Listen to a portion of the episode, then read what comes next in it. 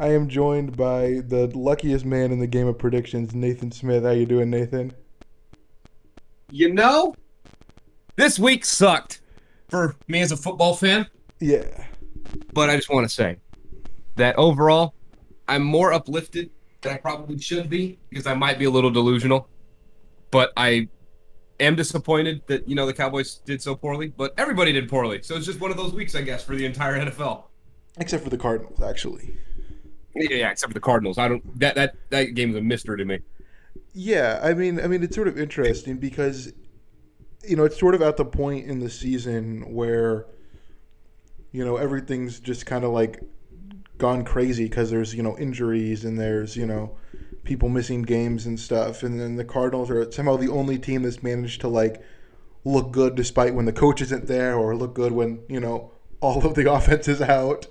I mean, like Yeah. like literally this week. We'll get to the Cardinals game in a minute, obviously, but the Cardinals didn't have D Hop, didn't have AJ Green, didn't have Kyler Murray, And yeah, and then you know one of the, one of the running backs got injured partway through the game, and they still won very convincingly over a team you know that's supposed to be good in the 49ers. Again, they're not good, but they're supposed to be good, and everybody Yeah. you know seems to think they're good. But we'll we'll get to that in a minute. Let's start off with uh, last Thursday's game. We have Colts uh, 45, Jets 30. Um, the Jets got to play another person I've never heard of uh, at quarterback this week because the injuries keep piling up. Um, I don't get how the Jets can be so bad and also just like so unlucky. Like Yeah, it's very weird. one or the other, not both. What? It's usually it's usually one or the other, not both. Like Right. you're unlucky and you're bad. Yeah, yeah. It's like it's like usually you look at this team and you're like, oh, this team is losing a lot because their players aren't good or their coach is bad, or you're like, hey, this team's doing bad because they, you know, are getting injured or they're getting bad calls. It's like the Jets are just getting like everything bad against them. I don't know how you could be a Jets fan. Like this organization is maybe the worst run in the league. You know, it's I guess if Satan is a fan of a team, he's a fan of the Jets because everything goes wrong for him. But yeah, it's like maybe. they just can't catch a break. Like they've both your quarterbacks get hurt. Josh Johnson starts and like again, it, there's not much you can say for them. The only thing that's a little concerning for me, if I was a Jets fan, I'm not hitting the panic button because it's early. But like again, Robert Saleh was supposed to be a really good defensive coach, and the Colts, who aren't very offensively gifted, uh, put up 45. Now again, I know you don't have the mo- the best roster, and your team is su- super injured, so it's hard to make that comparison. But that's the only thing that I would be like asking some questions as to why, and maybe there are answers to it that I haven't done enough research into because I know that a lot of their D line is hurt, and I think some of their linebacking core is also hurt. Um, but yeah, but still, whether that's like a telling sign or more of like just kind of circumstantial is still to be proven. Yeah, and it's like I don't think it's ever a good game when your defensive coach gives up, you know, 260 rushing yards. Like that's a lot of rushing yards. Like that's, you know, you know, and it's like obviously the Colts have some good players for running. I mean, you know, Jonathan Taylor is very good. Nyheim Hines is, you know, I, I would say underrated. I think he's, you know, a very, you Number know, two ca- yeah, a very capable kind of third down, you know, back. You know, so it's like the, the Colts are a good running team, you know, relative to the sort of league average, but still, you know, yeah. I mean, I mean, I think that you know, Robert Saleh comes in and he, you know, he obviously you know became the you know the defensive coach in the 49ers system, and you sort of see that. You know those people, the 49ers people, they're all overhyped, right? You know whether it's Lynch and Shanahan and stuff, and so I think and and so I think that it comes down to right that it's like the media kind of, you know, swept up and sort of overhyped them, you know, and Shanahan got the you know crazy contract extension, and you know Saleh got a head coaching job and stuff, and it's like, you know, they're not good and they never really were. I mean, like the 49ers defense wasn't like best in the league, and so it seems kind of weird that you'd hire a defensive coordinator that coached like a slightly above average defense. You know, it it doesn't make sense that you'd expect him to come in and be your solution on a team with like much worse players. You know, so I, I, I don't.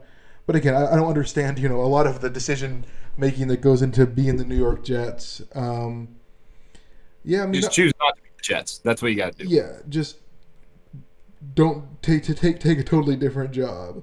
Alternative solution: they could go to New Jersey or Brooklyn Mhm. and call themselves the Brooklyn Nets and remove the J and replace with an N. yeah, And then maybe people- people might like them. Yeah, and then and then and then they should start playing basketball too, because they're obviously not even Yes. good at football. I don't know if they have a crazy guy that uh, doesn't want to get the vaccine on their team, but that could also fit. Yeah, well, it's okay. You know, Aaron Rodgers wants to leave um, Green Bay, so they can Be a perfect fit. yeah bring bring him in, or maybe you know maybe, bring in Kirk Cousins. I don't know. Uh, Cole Beasley. yeah, well, well, well, a lot of options for crazy anti-vaxxers. Um, yeah, um, Jets do better, please. Um, it's boring to talk about you every week. Yeah. And the Colts also are, again, uh, they're trying to keep their hopes alive, but yeah, it's going to be really hard uh, because you are so bad, and the division that you're in is kind of seems like the Titans are running away with it. yeah. But- I mean, the bright spot, the AFC wildcard seven seed, is so pathetic that you might be able to make the playoffs.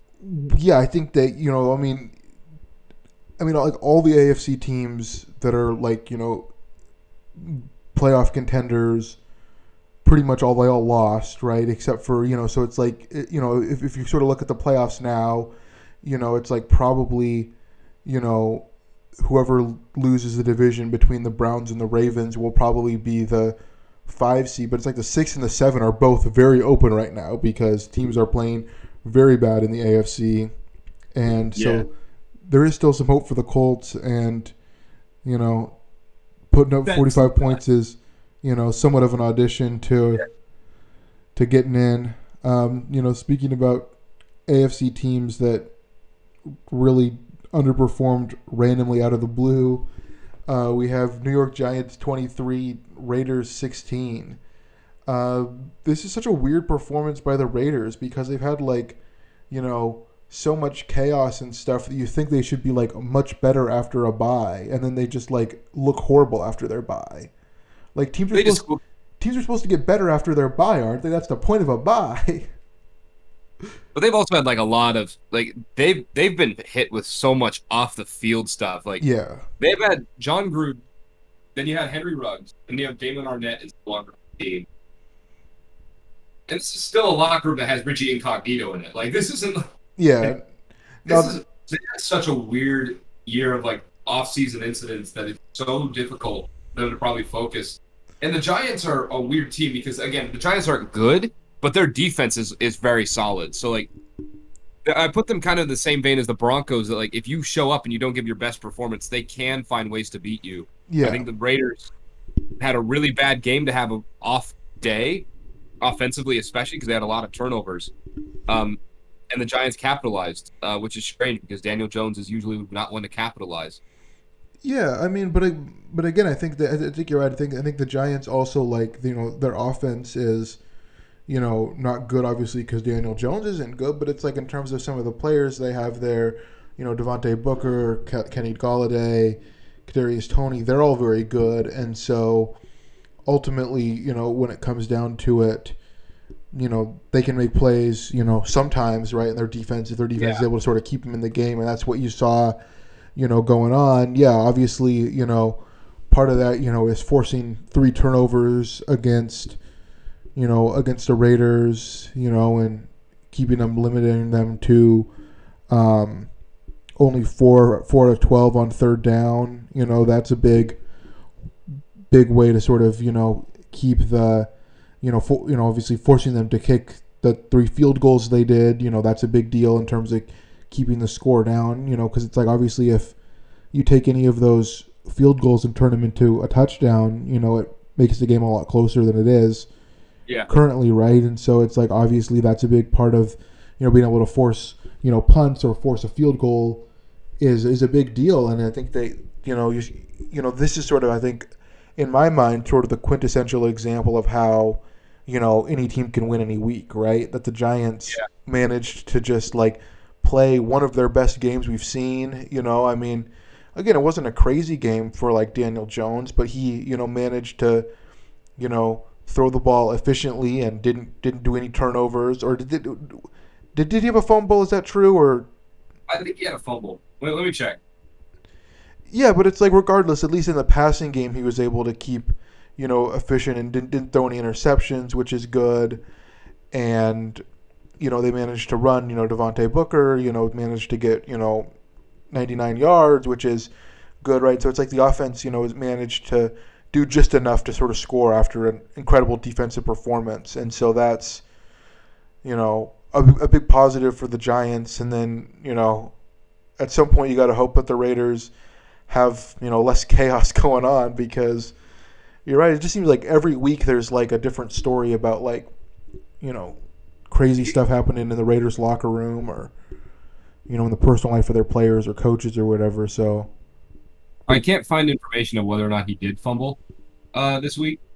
Uh, I'm going to bet that he did uh, because it's Yeah. a fumble, the Giants, and it's Daniel Jones, but he might have not fumbled. Yeah, but I mean, still, you know, the fact that you know, for Daniel Jones, it's a good game if it's one turnover, right? That it's like that's you know one of you know obviously you know not to like insult him, right? But it's like you know that that that's an improvement over how he's played a lot, especially this year, right? You know where he's throwing a couple picks and getting a fumble, right? So it's like even if it's just one turnover, that's an improvement, and it's you know managed to keep it down, you know, and so it's like the offense managed to like sort of just do enough to win a game, and those and you know, obviously a, a very good performance by the Giants defense. Yeah. Um, the issue is, is this defense is like pretty good. Is that why are you know? I don't think they're going to be able to keep this defense though, because I think a lot of these players are going to go want to play on good teams. So this is probably I think they're going to struggle uh, in the offseason this year just Yeah. because they're not doing bad enough to get really great draft capital uh, consistently. Like they're doing okay. Like they would have to keep losing. Actually, no, they're they're they're not good. Like they're in the top top six picks right now, top seven. But like if they lose a lot of their defensive pieces, Daniel Jones is still a huge problem because he should like you have to get a new quarterback. Yeah, I mean, this is sort of interesting. I'm just sort of thinking of this now. Is that I think that New York would be an interesting um, landing spot for Aaron Rodgers. I know he said he wants to go out, he wants to go west, you know, and but I think that that you know the Giants as a team obviously depends on what they'd have to what they'd have to trade to get him. But obviously the defense is very good. I think that there are a lot of weapons on offense that are, you know, sort of underappreciated now because you know they have Daniel Jones, right? But in terms of you know some of these players, so I think I, I don't know. I I think in a lot of ways. Sorry, what were you saying? Well, you're, you're right. Like they, they have a lot of things that him. I think my biggest concern for their offensive line is so bad. Yeah, Like they would have to address that. But I mean, if he's going for like a big market situation and um, getting good weapons, so there's not many places that have those two that are better than New York. But if he's going to like try to win and be successful, I think there are other places that fit that a little bit better. yeah. I mean, I mean, I mean, and you know, we could. The, the interesting thing though is that you know I don't think there's really any team that's in win now mode that doesn't have a quarterback that they're, you know, wanting wanting to stick with, right? You know that it's like I don't think, you know, after this year either the Broncos or the 49ers are really in a position to be in win now mode, right? That they're gonna have, you know, that that it's like if you're looking, you know, like the Broncos, you know, aren't a quarterback away, and you're saying, oh, now you have to trade stuff to get Aaron Rodgers. Like I think that puts them, you know, further, you know, away from being contenders. And so it's and so it's it's like it is sort of is you know, especially because you have to be traded, it really limits the ability of places you can go and make an impact immediately, right? That it's like, Yeah. you know, when when Brady goes in free agency, he's able to go to you know basically pick his team, right? That it's like now the team has to you know trade stuff and get rid of stuff to be able to bring you in, and it's like I, I, I don't know how teams are able to do that and still be contenders, but obviously that'll be you know sort of the drama of the off season, I guess. I mean that's why you know in my opinion that that's why he didn't go anywhere this year is that there wasn't any team that you know felt good enough to make a deal because it's a big big deal to bring in a you know veteran quarterback that you have to really be prepared to win now. I don't think there's really many teams that are actually at that level of being able to win. Yeah, like Win now. that level. Yeah, because Right. you know, because it's like you know, is you know, is Aaron Rodgers better than you know a lot of these you know quarterbacks? You know, of course, right? You know, but is he such an improvement that it's okay to get rid of a lot of your player? You know, to get to sort of you know, or get rid of a lot of draft picks? You know, if you're a team like the Broncos. Like I, I don't think so. I don't think that like I don't think you put Aaron Rodgers on that team. That team is a Super Bowl contender, right? I think that they're obviously much better, and they're probably like you know going to win their division, and they can make some room in the playoffs. But I think that there's just still so many teams that are better than the Broncos, and so that's sort of the issue when you have a you know huge contract veteran yeah. quarterback that you know it's like there's not a ton of places you can really go. So we will see on that. But for now, let's jump ahead to um, the most confusing team in football again. I'm happy when they lose, though. It's uh, Falcons 27, Saints 25. Yeah. Excuse um, me. I mean, these are two very confusing teams, actually, because the Falcons are somehow 4 and 4. And despite, they are the seventh seed right now. Yes, despite the fact that they are bad. And yeah. the Saints, you know, managed to lose to bad teams and then beat good teams. It's very weird. Um, yeah, I don't know. I don't. I don't know what to say. I mean, I mean, the, the Falcons' offense continues to be weird every week because, like I said, there are obviously good players on the offense. I think Matt Ryan, you know, he's not like as good as he used to be, but he's not. You know, he's still. He's not yeah, I mean, he's still you know close to average, right? Maybe maybe he's a little below now, right? But you know, and but you know, and then you know, so they have Cordell Patterson and Kyle Pitts, who are very good. Um, yeah, it's just kind of weird. I mean, obviously the Saints are have having quarterback injuries, you know, with Trevor Siemian, you know, playing, but he didn't play bad, right? It's just sort of the Saints as a team, you know, was sort of the issue. I don't know. This, yeah, the, the Saints are just. We mentioned, I think, earlier in the year that they just kind of have games where they play great. It's one of those games that, like, Saints kind of just played a little bit better than this Falcons team.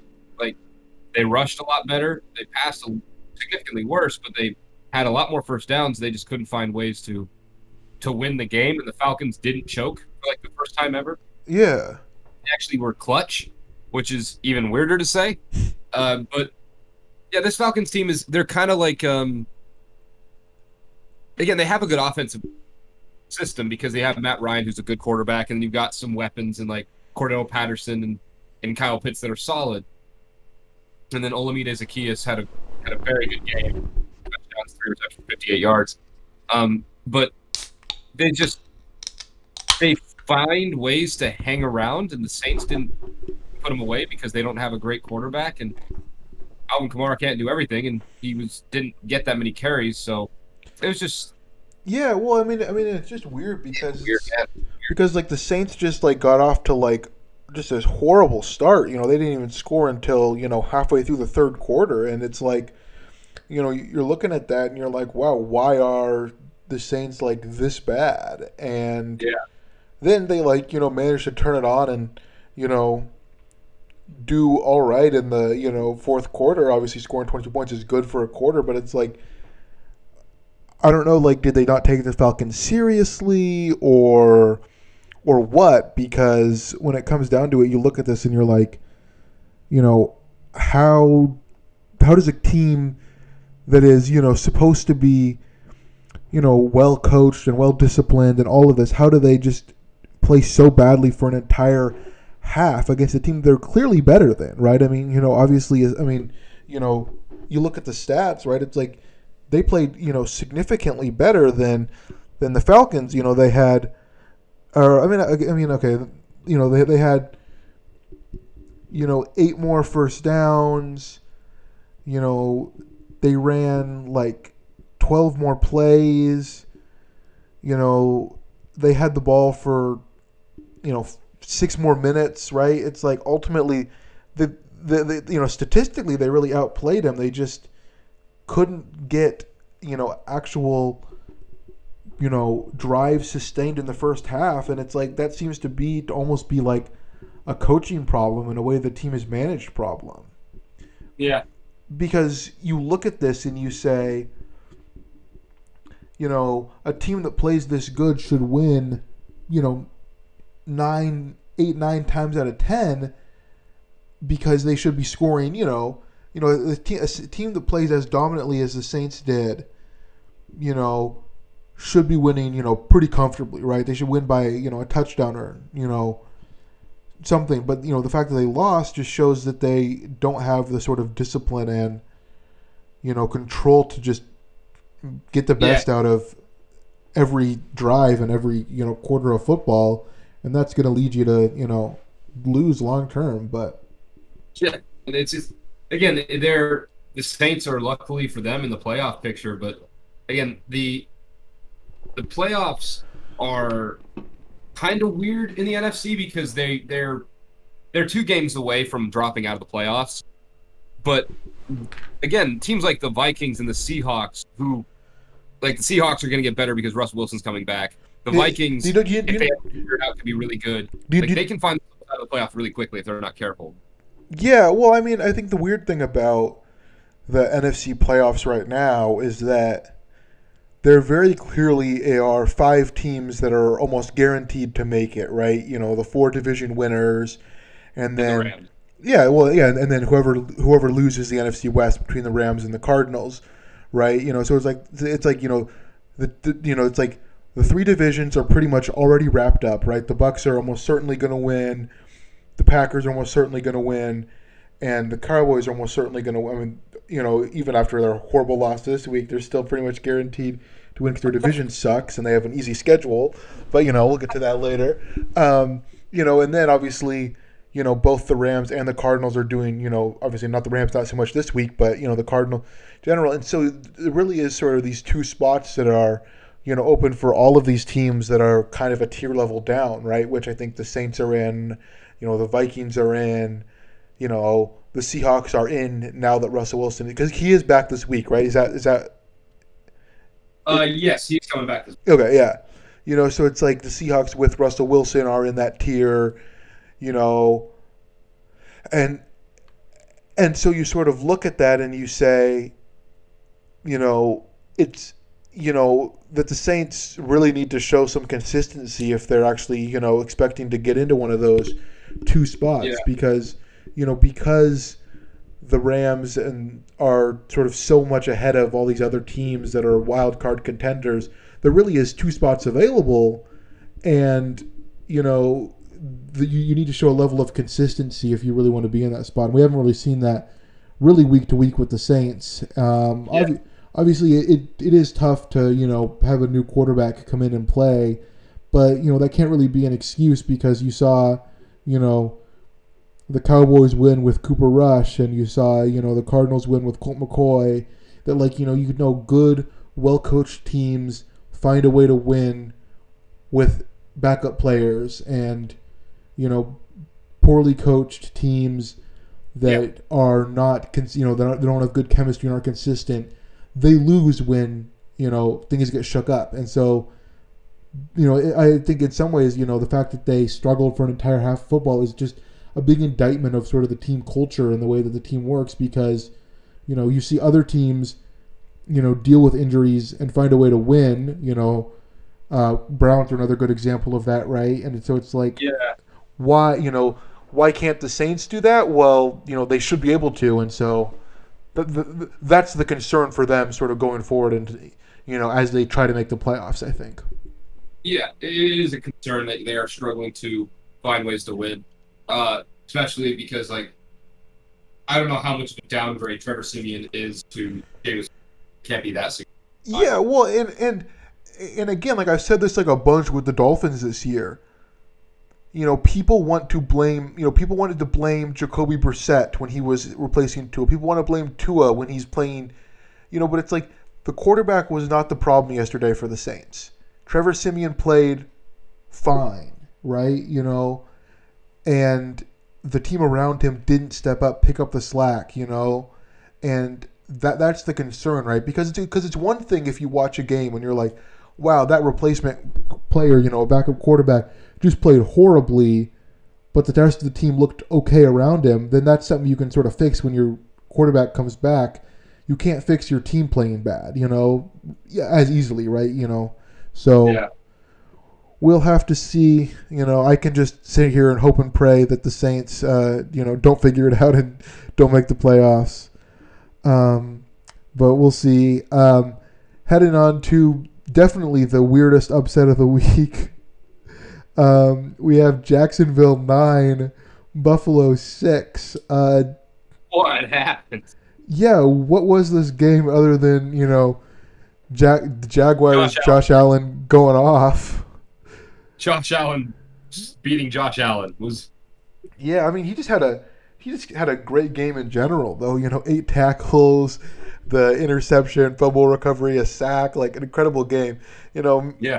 Maybe the football gods are like only one Josh Allen can play good at, good in, in yeah. any single game. You know, you can't, can't have two good Josh Allens. That was weird. It's just again, and the Jaguars didn't like. I forget how many field goals they missed, but they missed a lot. It was like. Uh, let's see. I think it was three straight. It was. Um, it was.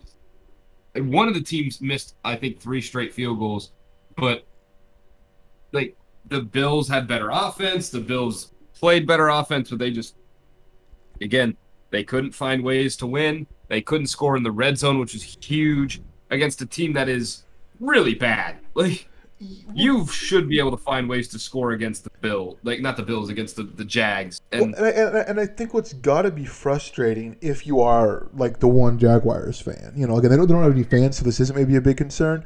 Um, but it's like Trevor Lawrence didn't look good. Like you'd hope that when you sort of make crazy upsets, that it's because your future franchise quarterback, quarterback, plays good, right? That you'd be like, oh, you know, he really looked he looked as bad as he's looked all year, really, in a lot of this game, you know, and the, you know, you know, only 118 yards, that's not good, you know, and yeah. the fact that it's 118 yards on 15 completions, which means that you know your average completion is barely over 10 yards. You know, that's not a recipe for winning a game, right? I mean, that means a lot of his throws are, you know, checkdowns and downfield, you know, and you see, you know, the fact that like, you know, Jamal Agnew, you know, a running back, had you know the second most yards, yeah. you know, and he had a you know a bunch of receptions, right? It's like that's the concern in terms of you know this team, right? It's like yeah, they won, but they didn't win in a way that was them looking good outside of like a couple of players on their defense, right? Obviously, Josh Allen stepped up. Jonathan Ford, you know, looked really good. You know, he had the other interception. He also had six uh, or seven tackles. Uh, you know, yeah. Myles Jack is always you know pretty good. Um, right, so it's like other than like a couple, you know, three or four players on their defense that really stepped up, like the team didn't look like a team that should be winning a game, and that's the concern because you'd hope that they're getting better by this point in the year if you yeah. know Trevor Lawrence really is going to be the guy who turns this team around you'd hope that they're, you know, again, even if you say, hey, we expect them to lose a bunch of their games, right? Like, you know, when Peyton Manning was a rookie, they lost 13 games, but he looked better as the season went on, right? And his stats got better as the season went on.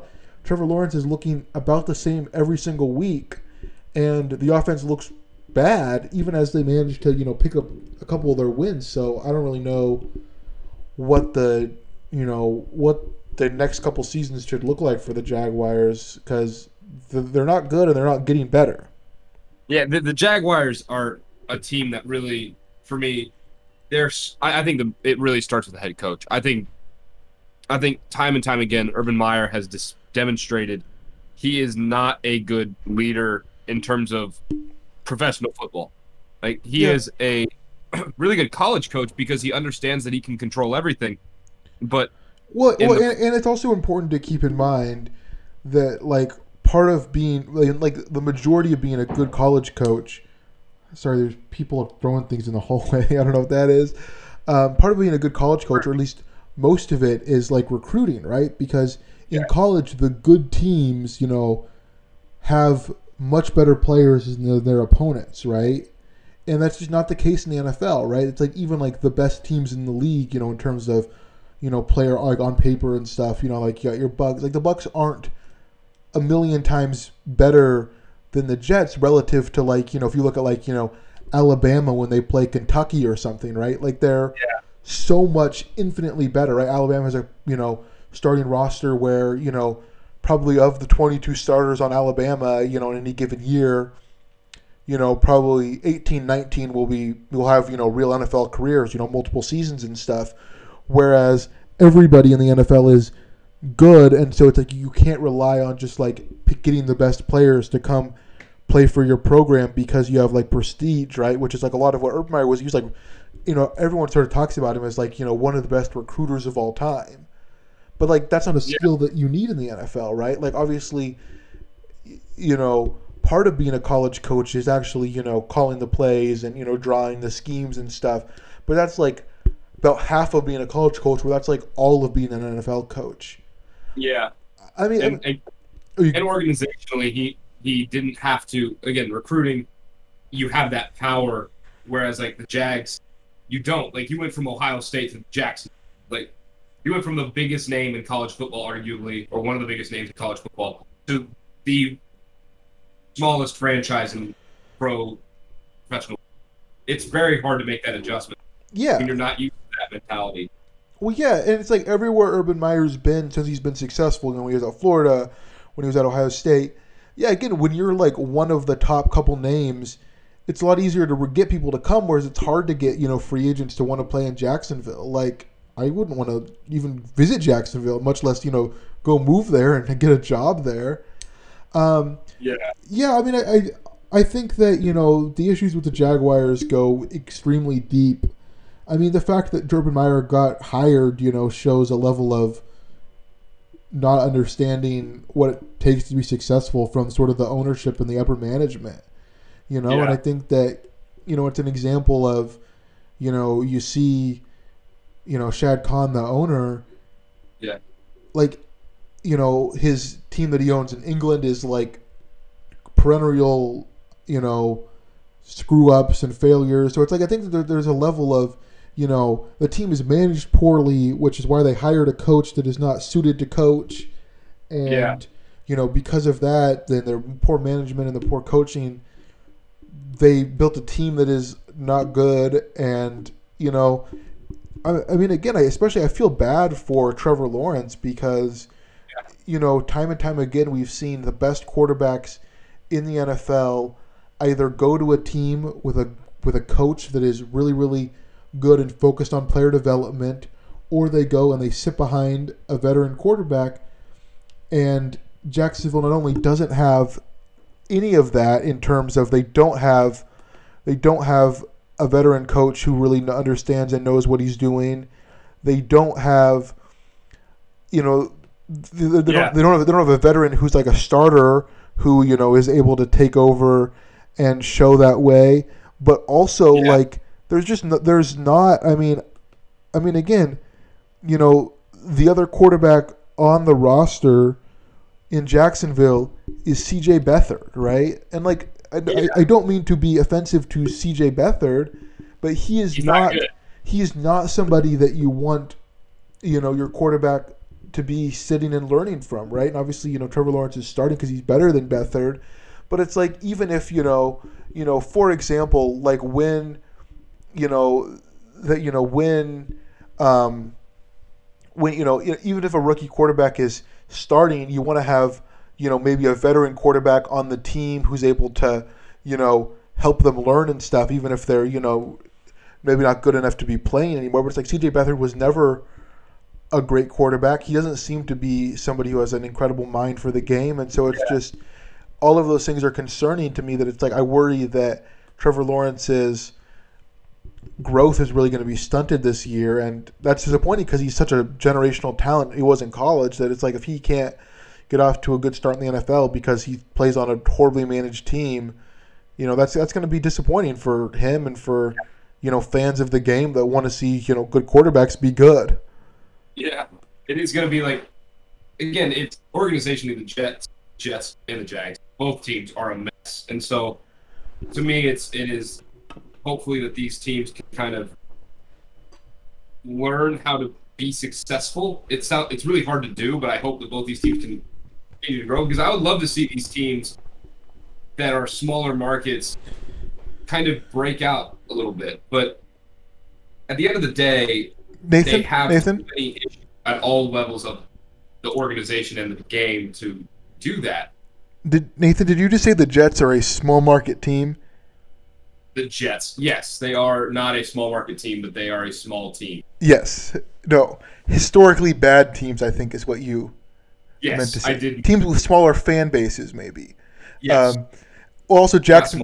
Also, Jacksonville is the largest city in Florida, so um, yeah, I guess so. not not neither one is really a small market. But I, I, I I do get what you mean. Sort of these less successful, you know, franchises maybe with smaller fan bases that don't you know that don't attract Yeah. a ton of teams. Yeah, you know, I, I think I think it, it is nice to sort of see, you know, teams that are, you know, especially in our lifetime, teams that have historically underperformed do better. What you know, including what we'll get to right now with the Browns. Right? It's like it's, it's just sort of fun to root for a team. You know, if, if you don't have a rooting interest in a game, to root and be like, hey, I want this team to succeed Yeah. because I haven't. Right? And it's like that's why. You know, you know. I think you see a lot of people getting really hyped when the Browns do well, is because for that same reason, right? It's a team that just hasn't hasn't done well historically, and it's fun to see them Yeah. win. Yeah, you, you hope these teams can figure it out. I mean, given the ownership of the Jags and the Jets, uh, I don't have any hopes of them figuring out anytime soon, but uh, we will see. But also, Uh, speak on the briefly. I don't know what like the Bills got to figure out what's going on because they, their offense this year has been inconsistent at best. Like Yeah, team that has Josh Allen, that has the weapons that they have, and whose defense, like, again, last year their defense was bad. That was the reason they lost in the playoffs. Like, this year their defense is stepping up and playing really, really well, and they're still losing. Like, or still not playing up to their talent. Like, they've got to figure out what what's going on. Whether it's like Josh Allen is just like not going to always be that consistent, great, or whatever.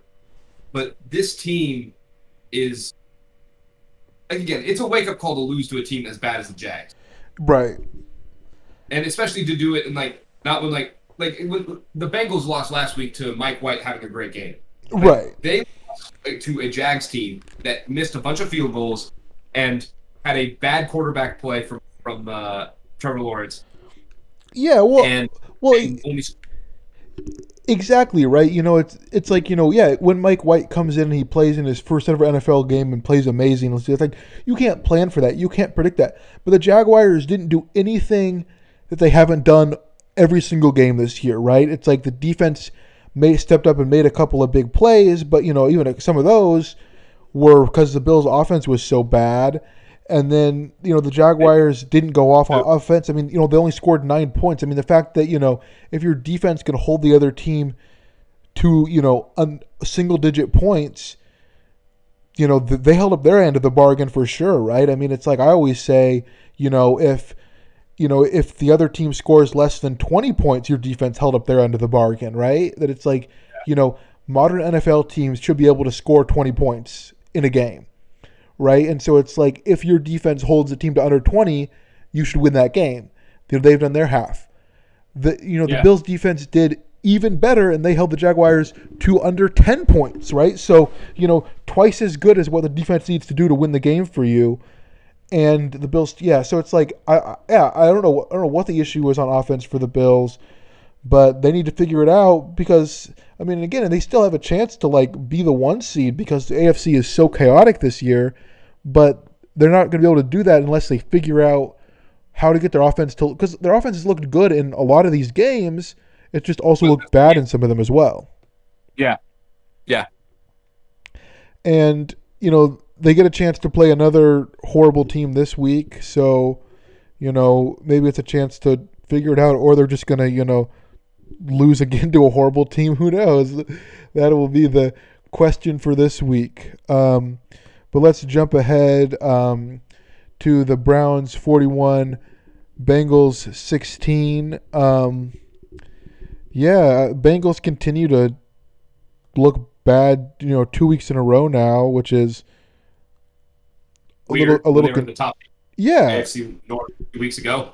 yeah. I mean, it's just sort of concerning to me as you know, trying to look at them as a team long term because it's like obviously the way we've seen them play earlier this year, we know they can be good, but you know they're just showing this sort of a level of you know not being able to be good week after week and you know that's what you need to do if you're really going to be a team that's going to be challenging for the playoffs and it looks like they're really kind of a step below the play, you know, the teams that are looking to like merely make some playoff waves. So I don't know. I, think the big thing that I believe has happened with this team, I think people figured out the defense is not as good as it was playing. Like the for whatever reason, the Bengals had not been getting away with, but their defense had been playing like super, super well or like above their pay grade and punching above their weight. Yeah.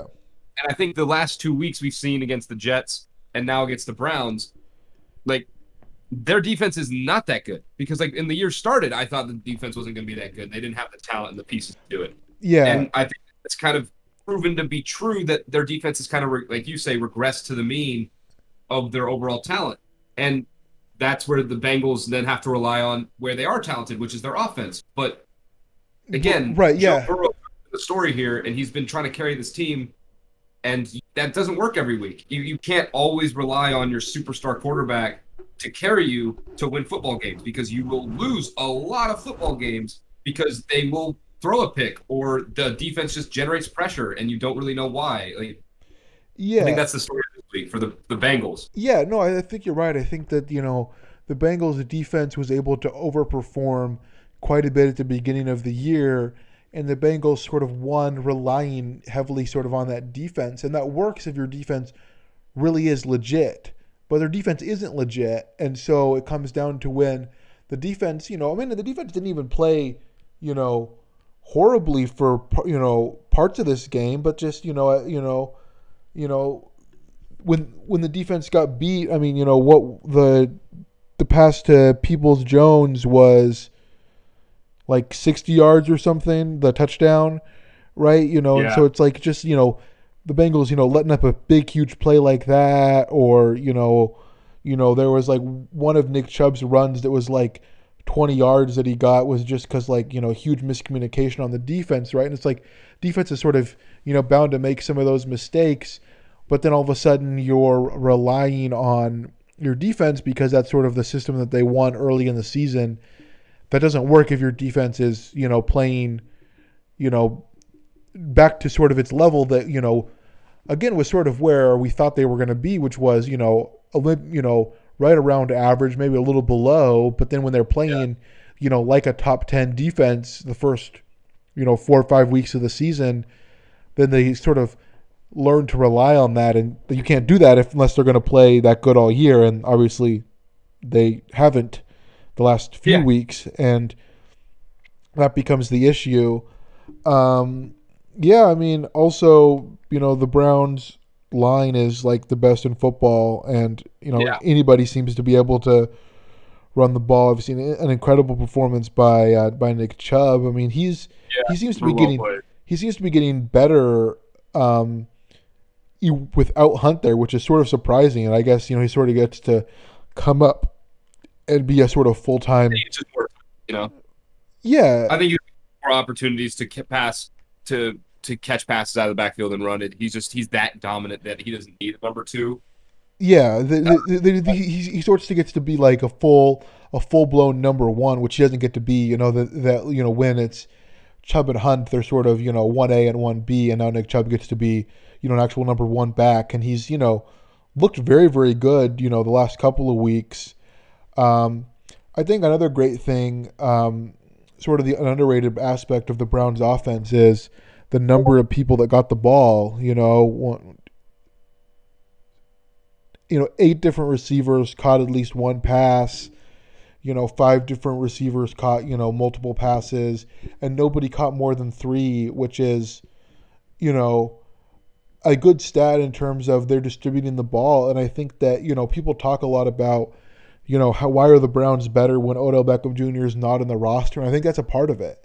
That, you know, there's nobody on the team, you know, that really has that ego now outside of, you know, they don't know that Odell's gone. Nobody has that ego that they need to be the guy catching the ball and scoring all the time. That people are okay, you know, to get, you know, one or two receptions, you know, in the game. And that's all that they really need to, you know, be happy and make a difference, I think. So, Yeah.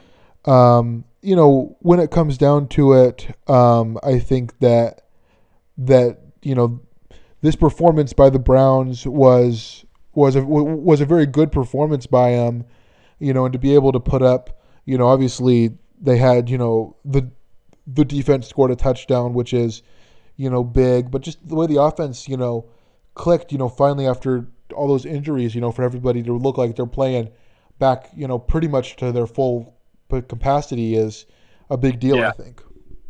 Yeah, and, and th- this Browns, I, I, think this is a great game for the Browns personally because not only is it a a division rivalry where you maybe get yourself potential of being one of because I think the bottom team of this division will not make the playoffs.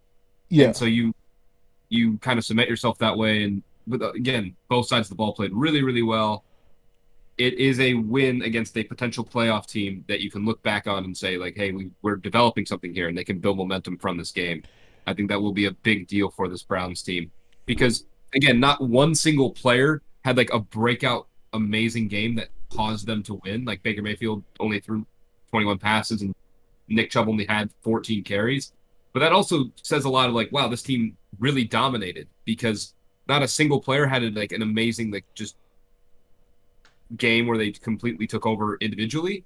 So the whole team played really well and came together to blow out the Bengals, which is really really good yeah. for them. Well, well, and I think you know you you see a lot of times that people talk about you know like division games sort of count double, right? That like you know yeah. not only are you winning, but you're forcing you know someone who's a contender for your division to lose.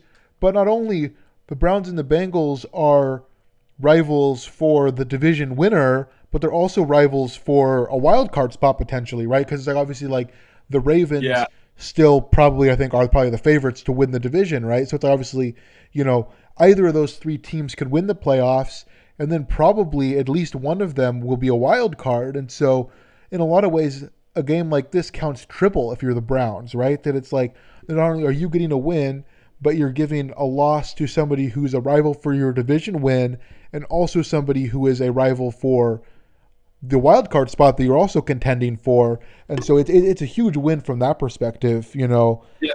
that you know, you know, it's like it's one thing to beat bad teams, but to beat teams that you know are close to, or at least theoretically close to your same level, that's a big deal. Yeah, I would agree. All right. Uh, next up, we have uh, New England Patriots 24, Panthers 6. Um, Sam Darnold got um, you know a throwback nightmare to that he was back on the Jets and yeah. had a horrible game. Uh, three interceptions, very bad. Um, I mean, McCaffrey was back and it didn't seem to matter, you know? Like, that was sort of a lot of the talk, I think, at the beginning of the year was, you know, hey, you know, when McCaffrey's there, you know, Darnold is good enough to not, you know, put the team in jeopardy, right? That he could sort of let McCaffrey win the game, but it, that didn't matter. McCaffrey was back, and they looked as bad as they have all year. So, yeah, it's again. I think the Patriot, like you said, Sam Darnold had the horror story of going back to being in New York, but the Panthers had the horror story of realizing that they might have gotten New York Sam Darnold. Like he's just they just signed Cam Newton this year or this uh, this week. I think like a couple hours ago. Yeah, I was gonna say that was uh, today. Today wasn't it? Yeah, that was today. They just signed him to pick him back up, and again, that says a lot when you're like, hey, the guy that you actively ran out of town two years ago, you went and picked him back up because you thought the replacement was going to be better, and they're not. Like this. Again, the Panthers defense plays solid. They generate some turnovers. They hold this team down a little bit, and then they. Sam Darnold is just that bad. Like, yeah, I think it's official to say Sam Darnold is a bust. Like he is just not a good quarterback. Yeah, I mean, I mean, and and, and, and, and he's injured now. He's on the IR, which is why they brought Cam Newton in. Yeah. But you know, still, it's like, to me, you look at this, and you know, it's like I don't know what the Panthers expected. Like Darnold was was never good on the Jets, and he comes here and he, you know, looks like he always did. It's like I don't know why you would give up so much as the Panthers did. You know, it's like they had Teddy Bridgewater, who's at least the same level as Darnold. If not, I would say, you know, he's looked better at times in his career, right? I mean, it's like you know, sure, neither one of them is going to be the guy who's going to bring you a Super Bowl, but it doesn't seem like make it make a lot of sense for you to trade a bunch of, you know, picks and stuff to bring in a guy who is, you know, not never been anywhere close to average, much less good, right? Like he's been bad for almost his entire career. He's been like, you know, in the bottom five quarterbacks every year. So the Panthers, yeah, it's it's it's a very it's a very very weird situation.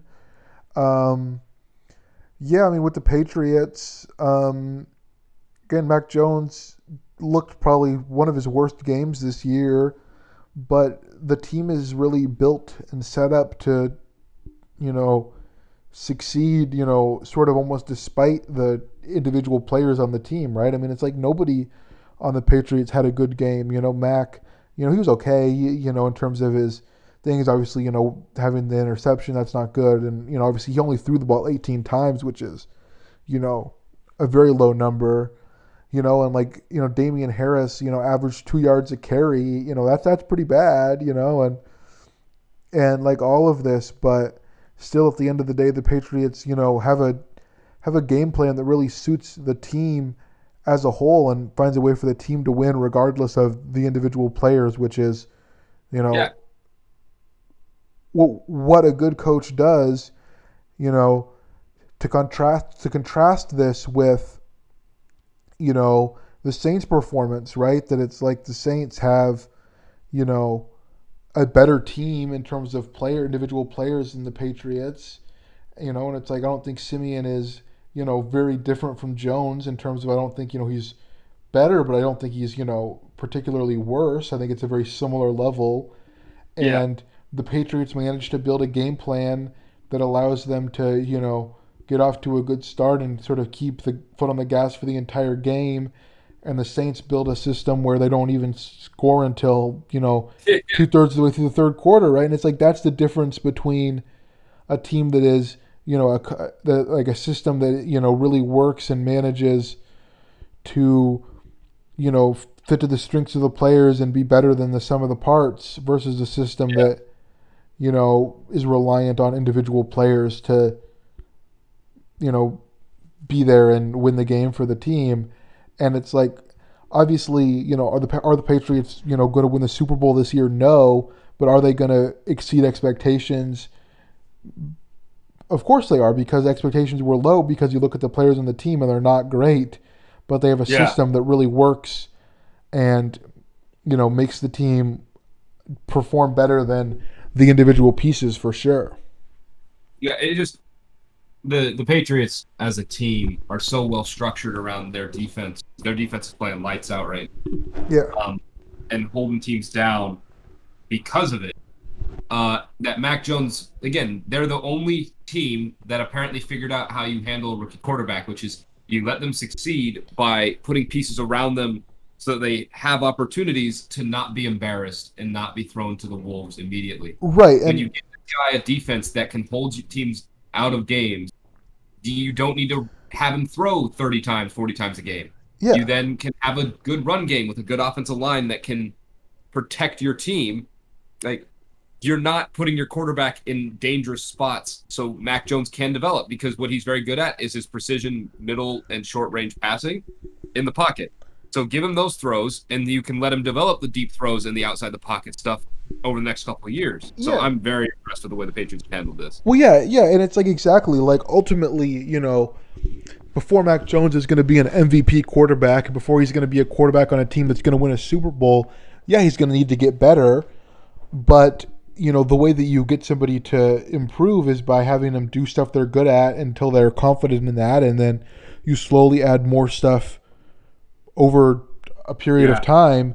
And yeah, I mean, you know that's not what you see you know them doing with Justin Fields or Trevor Lawrence right it's it's just it, it's not good whereas you know in New England obviously yeah they they're not going to win with this offensive system but this Yeah. offensive system you know maybe in 3 years is going to evolve into a system that could win them a Super Bowl you know with Jones as the quarterback whereas it's like you know you know there's no way that you know, it's like it's like I don't see how you know Fields or Lawrence are getting are getting very much better, if at all, by the way they're playing, you know, system wise. So that's sort of the challenge long term. I think is, you Yeah. know, how can you get a quarterback to get better? And the Patriots seem to have a strategy that's at least getting them to, you know, getting Mac Jones to look the best out of any of the rookie quarterbacks. We'll see how that goes. You know, Yeah. in years to come, we will see. We Uh, shall indeed. all right, let's jump on to uh, the game that you wish didn't happen. Uh, we have uh, Denver Broncos 30, Cowboys 16. Um, so I'll give you the floor. Uh, what, what happened in this game? I, I I think there's really no other way to say it than they, the Cowboys just came out bad. Like everything that happened, uh, w- w- everything that could go wrong did go wrong. The defense played really poorly.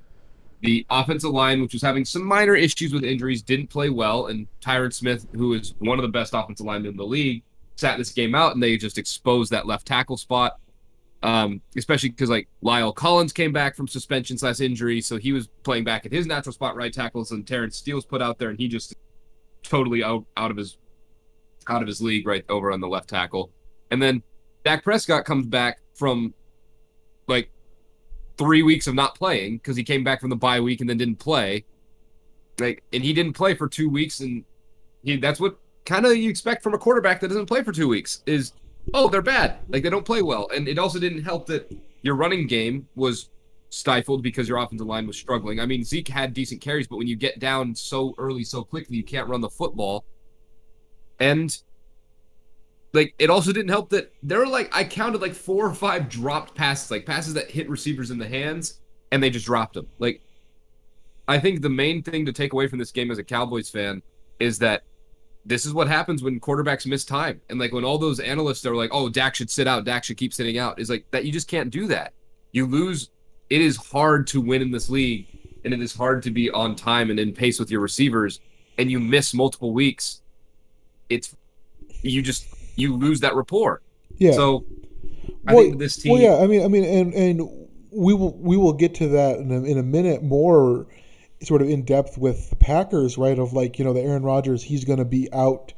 You know, he can't practice until, you know, until Sunday, you know, until Saturday night. Like he can travel with the team and that's it, right? You know, he can't do it all, at all practice this entire week, which is the same sort of thing, right? The people are like, oh, he'll be fine. He'll just step. It's like no, you can't just step right back in, right? It's like even having a week off, even having you know a couple of days off, it can really be the difference, right? And it's obviously, you know, Dak Prescott, you know, he because because he, he only missed one game, right? But he because he, he just missed the one game, but then obviously there was the bye week in there, and then he didn't practice for some of the other week. Yeah, so it's like you know two and a half weeks maybe of him not practicing with the team and not being able to maybe even to you know play 100% even when he has been practicing and that it's like that, that that's sort of the difference.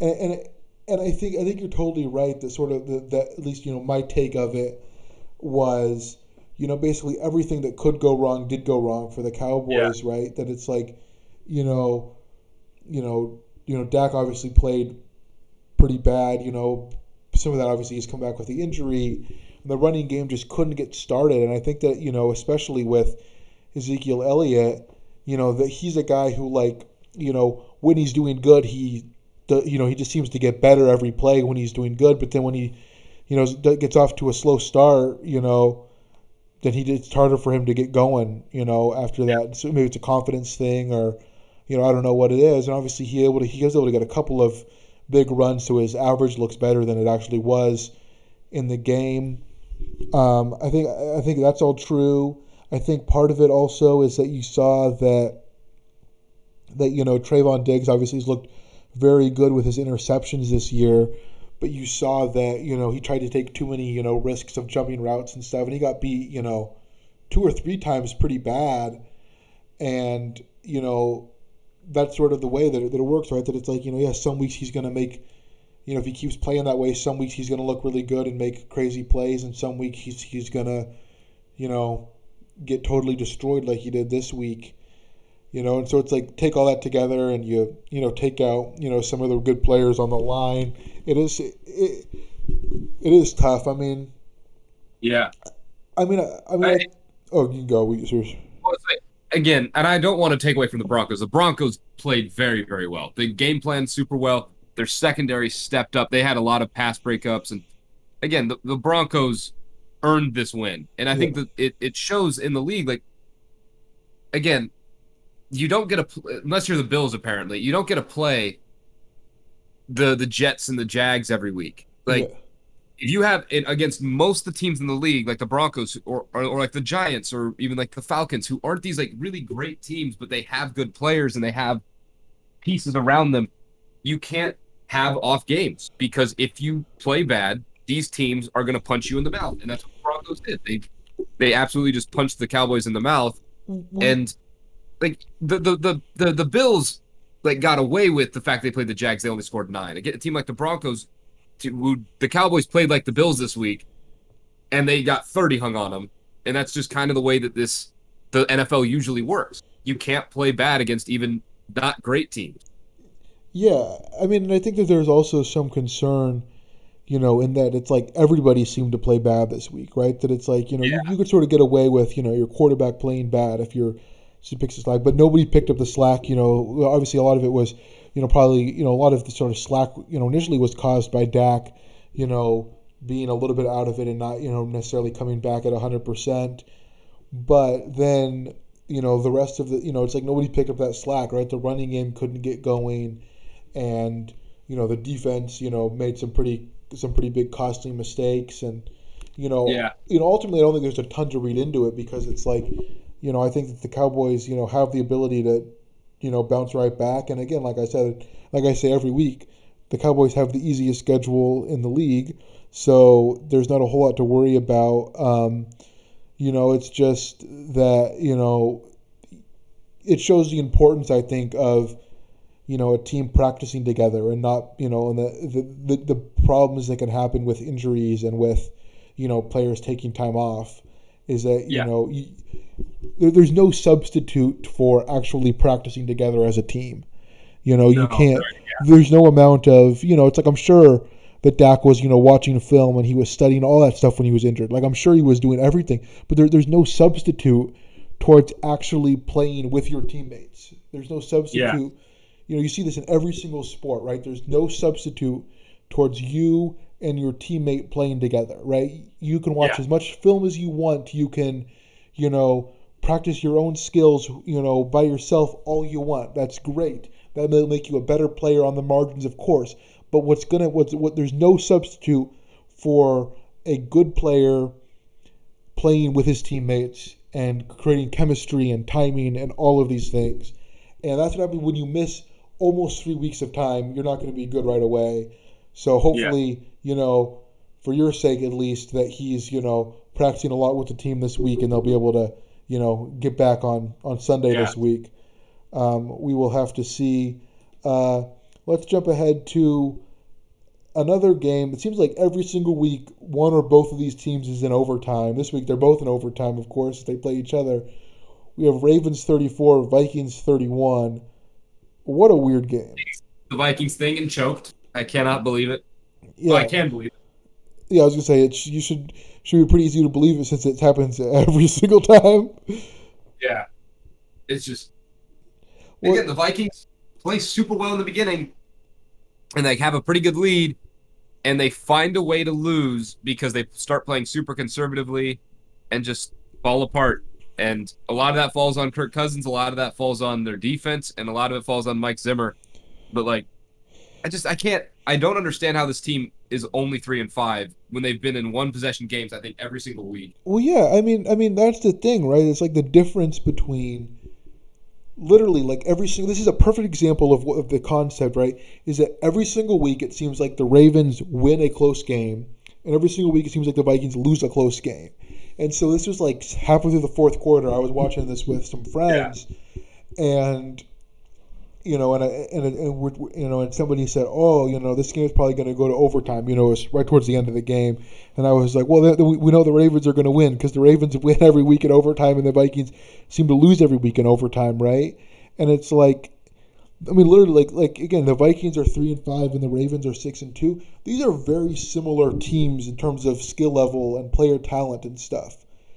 But the difference is that the Ravens win games and the Vikings lose them, right? it's like that seems like a simple thing to say. Like obviously, like that's the difference between a good, you know, a team that wins, a team that loses. But you know, is it? Uh, you know, it's like I don't really know. Like, is is is there a way to like quantify the difference between you know the different teams. I don't know because it's like I don't you know I don't think the Ravens are particularly better than the Vikings. They just sort of seem to manage to yeah. close out games better, which yeah. Well, it's also like the Ravens have an issue of like again as this team that's leading the AFC North and is the second overall team in the play AFC playoff picture. Well, they might be number one. I, let me check. Actually, I think they are. No, yeah, they're number two. The Titans, the Titans are the one seed right now, right? Which is crazy. Um, but like they are getting bailed out again and again by teams falling apart or them like rallying behind a great Lamar Jackson play here or there. And that's just again, I, I that formula does not work in a play, playoff seating where you're playing against teams that aren't bad, like or aren't teams that are are less likely to fall apart because they're well organized and well run. You can do that once, you can maybe do it twice, but like even in the the the Kansas City Super Bowl run that they had, where they did that every game, they got kind of lucky that they played like the Texans, who are pretty dysfunctional. And like, if you play against the the current AFC playoff picture, which is like the Chargers, the Titans, and the Bills and the Raiders and the Steelers, like the Steelers are well run and have like solid like structure. The Chargers showed solid structure this week, and the Titans have shown solid structure despite losing their best player you can't do three comebacks in a row of like, oh, we play bad and then we play great one half. Yeah. Like, and, and then you go to the NFC where the top five teams are all super well run. I just they can't. It's not sustainable that way. Right. No, I, I think you're right. I think I think they definitely, you know, the difference, right, is that you talk about talking about some of these teams that have like struggle with week to week consistency. What the Ravens struggle with is, you know, play to play consistency, right? That they will look good, you know, on one drive look good in a quarter, look good in a half or whatever, and then the next time they're out with the ball, they look worse. And yeah. you know, that's the issue, right? Is that obviously like they have very, very good players. You know, Lamar Jackson is, you know, when he's playing good, he's, you know, one of the best quarterback. Obviously, he's a unique sort of way in what he plays, but you know, when he's playing good, he looks very, very good. You know, they, they have very good players. You know, Rashod Bateman, Marquise Brown are very good you know, offensively, obviously their defense is very good. Good. They have the best kicker in NFL history on their team, right? But it's like if they can just be consistent, you know, if they can play as good as they've looked in spurts, if they can play as good as that for an entire game, yeah.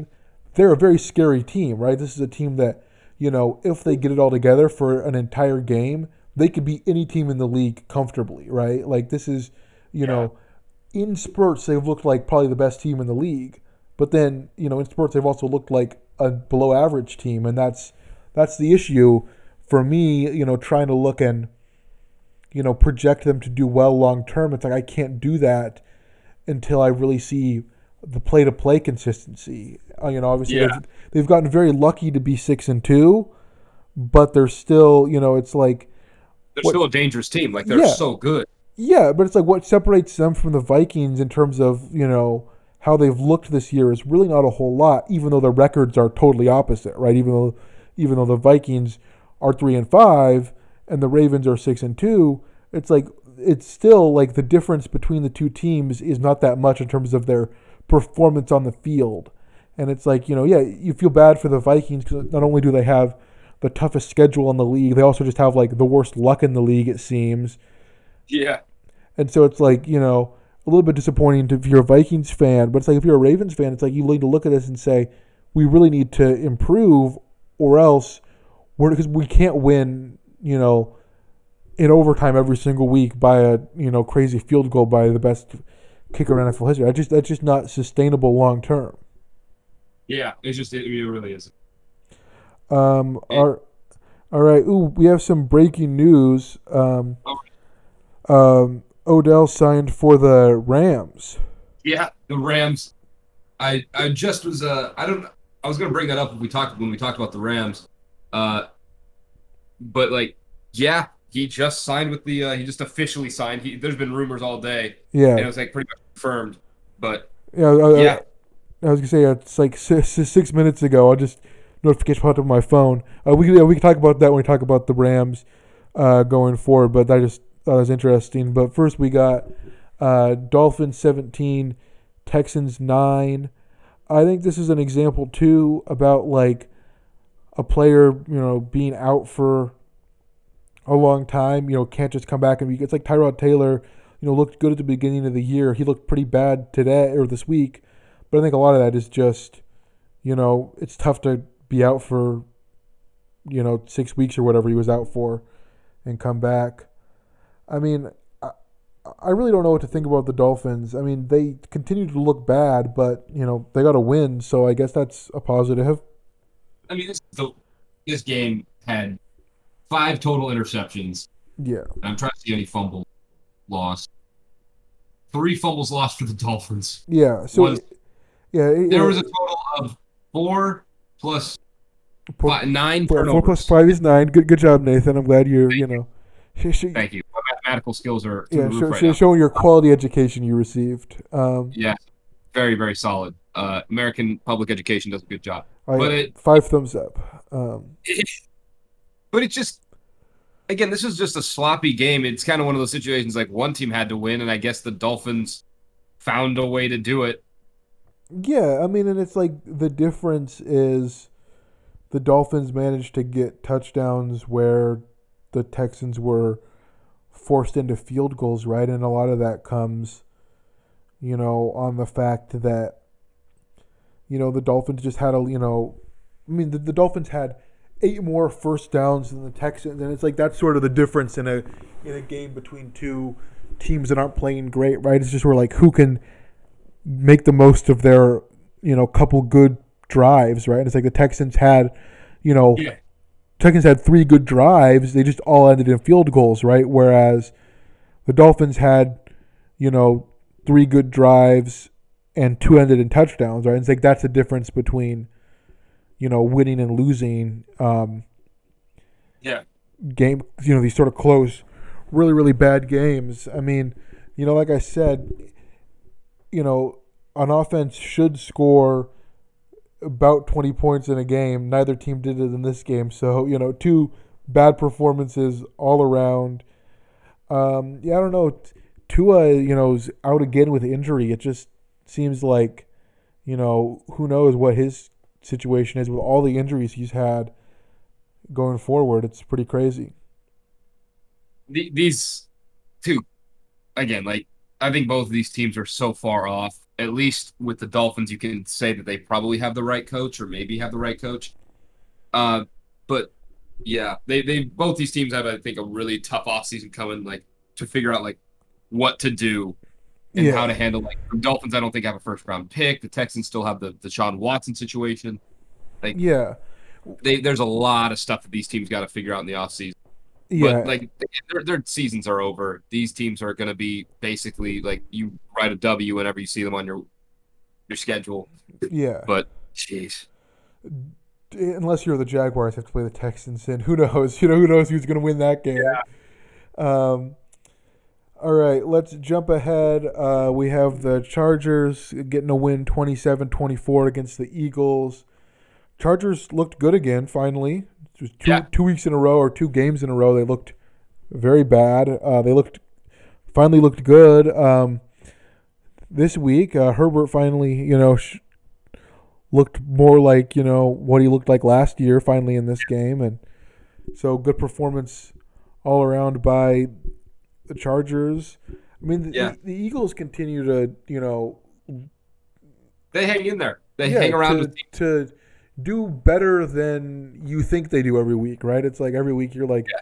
oh, actually they're doing doing doing better than I thought. But I mean, still, I don't think there's really a future with this Eagles team the way they're set up currently. But that's I guess that's sort of to be decided. But I think you know a good finally a good chance for the Chargers to actually you know get back and get a win. You know after you know, two games in a row that they played just poorly. You know, obviously, um, you know, their huge loss against the Ravens, and then just you know their you know sort of their choke loss to the Patriots to finally get to finally get a win. Um, you know, is is, is is a big positive for the for the Chargers. Uh, I don't know how I don't know how much really to say about this. Do you have any thoughts on this game?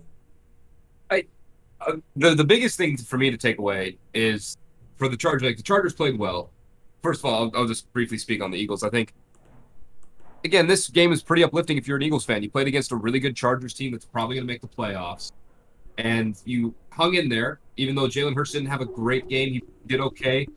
But like their defense was able to hold down the Chargers a little bit until the end, and the Chargers. But the bigger takeaway for me is with the Chargers is that they won in a way that great teams win. They they're playing against a team that's probably not as good as teams that they should be playing against the playoffs, but they're struggling. But they win by possessing the ball and running out the clock. I think there was like six minutes left when they got the ball, uh, when they were tied at 24, and they through possession and short passes and mostly running, ran the clock down and got into field goal range and won the game on a late game field goal, which is so uncharger like, but that is what good teams do. Yeah, And well, it- not doing great, you find a way to win by just completely shutting out the other team. That's what a great team does. And for me, that speaks like this is the most impressive win of the week for me because that's always been the knock on the Chargers last several years that they've been talented, but they don't they can't win games that they need to win and that they should win in ways that they that show dominance and they showed that this week. Exactly right, and I think that you know part of that is being able to get you know 33 minutes of possession to 26, right? Like that's a that's a huge to be able to have you know seven minutes more of possession than your opponent is huge. You know the fact the Chargers didn't punt all day that's impressive, right? That shows you know your ability to you know make the most out of situations, manage, do a good job, right? You know, you know all of those things. It's, it's, it's a big deal, right? The fact that you know you know that that the Chargers were able to take advantage of it and say, you know, hey, you know, you know, it, you know, obviously we're going to kick two field goals, and obviously that's getting points out of it. But then, you know, hey, you know, we're, we're, we're going to take a couple of risks. We're going to go for it on fourth down every time, unless it's a field goal opportunity. You know, that it's like that's the sort of strategy that's able to get them to, you know, be able to keep their foot on the gas, be able to, you know, pick up a win. And that's a big deal if you are, you know, if you're the Chargers, right? Because especially, like I said, as, you know, the AFC goes into chaos, right? You know, Yeah. the Which Chargers. is very likely. Yeah, I mean, they, you know, you know, crazy, crazy week this week, you know, and they continue to to continues to be crazy this week, right? That's like the Chargers are now currently the you know the, the, the, the winning the AFC West, and they're they're s- um, you know struck in to be the to be the four seed currently, right? That it's like it's like you know wins like this, you know, even though the Eagles aren't like a great team, you know, this game shows a way that you're able to sort of take advantage and put up a good performance, regardless of your opponent, regardless of what's going on, about just being able to find a way to win. That's what it takes if you are going to be really winning games and being competitive late in the season. So, good game for the Yeah. Chargers. It- it- yeah, I think, and again, in the Eagles, just have to be pretty stoked that they're again bad teams that are hoping to be good. It annoys me, but they are potentially okay. Yeah. Um, hang in in games that they shouldn't really hang in against. Like the Chargers are a much better team than the Eagles, but the Eagles found a way to keep it competitive. Yeah. And that's that's you know that's sort of the solution going forward and I think that it's a big big deal for the Chargers to finally get a win and you know I think it's a good, good looks good for the Eagles. They're able to keep competitive with a team that's almost certainly going to be you know at least in the hunt for the playoffs. So um, you know that's probably a good game for both teams. Uh, let's jump on to a t- game that was a bad result for both teams. Oh yeah, uh, we have the Kansas City Chiefs 13, Packers 7. Um, yeah, ba- bad game all around. Um, I mean, this is an interesting thing because I think that there that there's sort of an eagerness, you know, from a from a perspective to look and to say, well, you know, the problem was Jordan Love, and of course Jordan Love didn't play great, but he also wasn't like the major problem with this team. The team totally just sort of fell apart, and I think that that is, you know, both a Yeah. you know positive and a plus to the way that sort of you know the leadership and the ma- game management that Aaron Rodgers is able to sort of bring to the team is a positive, but also like a big wake up call to the team that if your you know team sort of falls apart without one player there, like your team is probably not built and managed very well, right? I mean, it's sort of what I talked about with the Saints that you look and you're Yeah. like, you know, this this doesn't look like a team that is set up to succeed if you can't you know, if you just sort of everybody does bad, you know, and you're missing field goals and you're, you know, making, you know, all of these mistakes offensively, that it's like, you know, obviously, yeah, Jordan Love could have played better, of course, right? You know, you know, I don't think that there was that there was any aspect of, you know, I don't think there's anybody that looked at that game and said, "Wow, Jordan Love played amazing." But it's it's, Yeah. it's his first start, right? It's like you expect him to struggle. You don't expect the team to fall, kind of fall apart around him, right? You expect, you know, on a well-managed, well-run team that the slack is going to be picked up by somebody, and there was nobody to pick up the slack, and that's more of the concern, in my mind at least, than you know, Jordan Love playing bad, right? It's like, you know, you don't expect him to play great, but you expect the team to play good around him, and when they don't play good around him, then that's concerning for you know the future of this team, and it's concerning for you know the playoffs this year, and concerning for even later in the season as the Packers, you know, are trying to sort of trying to fight uh, for and being able to potentially get the number one uh, seed in the playoffs, which Yeah. you know they're they're a contender for, obviously, right? I mean, I think that sort of all of the all of those Yeah. five NFC teams are in contention for that for the number one seed, obviously, you know. Yeah. But the concern is is that if you are if you are getting to a point where you are, you know, just screwing up this badly as a whole team, right? I mean, the fact that you know Mason Crosby missed a field goal, and they had a field goal blocked from just like horrible blocking on the on Yeah. on the field goal unit, right? It's like all of these things, they're the issues as much, if not more, than like Jordan Love is the issue. It's like, yeah, you know, he could have played better and he, you know, didn't do enough to win the game, obviously, but it's like the team around him didn't play good either. And that's just as much, if not more, of an issue, I think. Yeah, I think again, like Jordan Love didn't play great. No. He had an okay game. And again, I don't know what to expect for a guy in his first NFL start. It's always hard, the adjustment. And I know the Chiefs defense isn't good. It's bottom five, so it's more disappointing they didn't play great. But the Packers need to be concerned about the fact of the matter. Like the Cowboys just showed what happens when your quarterback misses time with your players. Yeah. And I would say the Broncos defense is significantly better than the Seahawks defense. But Aaron Rodgers isn't going to be able to practice until like he's not going to be able to be there until Saturday. Yeah, with the team. He, he- yeah, uh, well, yeah, and, and it's like NFL teams they don't practice on Saturdays, right? It's like Yeah. they, they'll, So they'll- you know, and it's like they don't, they don't really practice on you know they'll, they'll do like walk on like walkthroughs on Fridays, right? So it's like Yeah. he's not going to practice at all this week, right? You know, he'll, he'll get Yeah. a chance. You know, maybe you know, obviously, you know, he you know we'll get a chance maybe to have some meetings with some players. You know, maybe Maybe do it- maybe like get some guys to go to like a local high school and they you know they they just run routes and stuff. Like just Yeah. get some familiarity. But like they're going to go into with like two weeks of not playing. And again, he's Aaron Rodgers. He's better than Dak Prescott, and he's a very very good quarterback. But it's just it's hard to win in this league, and you're going up against a team that is getting their quarterback back, who also will have those same struggles, but they're hungry to make the playoffs, and you squander an opportunity to maybe pull out a win against again a Chiefs team that didn't play well. Patrick Mahomes is not playing well. No. His offense is inept and looks like uncreative and really beatable. They can't figure out a way to beat like to score points anymore without like the home run play. And like they're they're like a baseball team that only has hitters. They have no other change to their game and they're struggling. So like and the Packers aren't able to pull out a win against this team or at least make it like like put some pressure on them. They only scored in the fourth quarter. They were down 13-0. Like and So it's it's a team like both teams should be very discouraged. Yeah. And for the Chiefs, it's like the Packers defense is solid. Like it's it's middle of the pack right now, and they've had some injuries. But you're playing against a team without Aaron Rodgers. Yeah. You shouldn't be close in this game.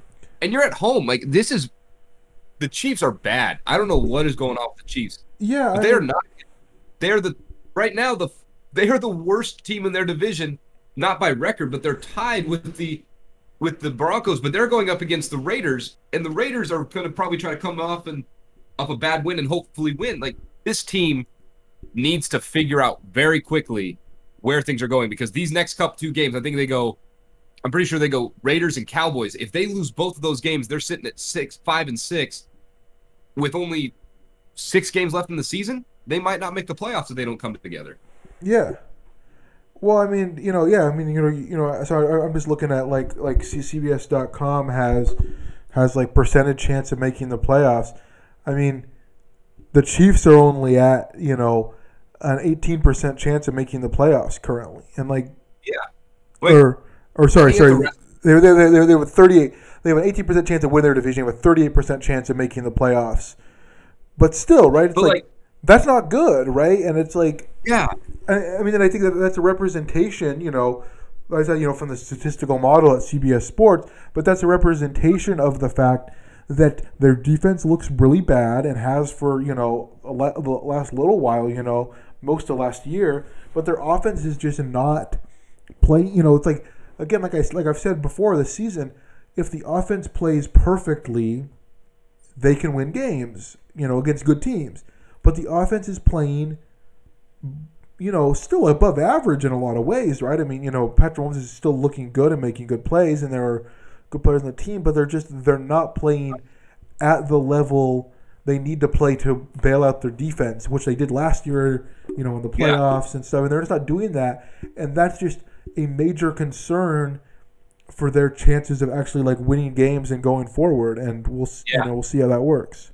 No, they again, the five of their last eight games are division opponents. They play the Broncos twice, the Raiders twice, and the Chargers, and they play Raiders, Cowboys, Broncos, Raiders. Like Yeah, those are, i i- again, I think they, they'll beat the Broncos, but like these are teams, and the Broncos just showed that you can't trifle with them because they stomped the crap out of the Cowboys. And so, like again, the Chiefs this week have to figure out how to score because Raiders can score, Cowboys can score, Chargers can score, Bengals can score. yeah. Those are teams on their their run uh their schedule that can all score points. Well, yeah, and, and, and it's like you know that in a, you know especially like in the Raiders or the Cowboys or the Chargers, those teams are going to put up 20, 25 points. You know, Yeah.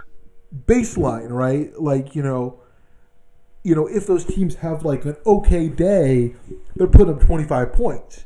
And so you need to find a way. How can we put up thirty points? Right. That, that's what, that's what your game plan needs to be. Is okay. You know, we recognize that our defense is pretty bad. We're playing against a bunch of good offenses in the stretch. Right. How Yeah. can we put up thirty points? Because because again, I think if you put up thirty points, you could probably win most of those games. Right. It's like you know Oh yeah. you know, but they're, they're not doing that consistently week to week.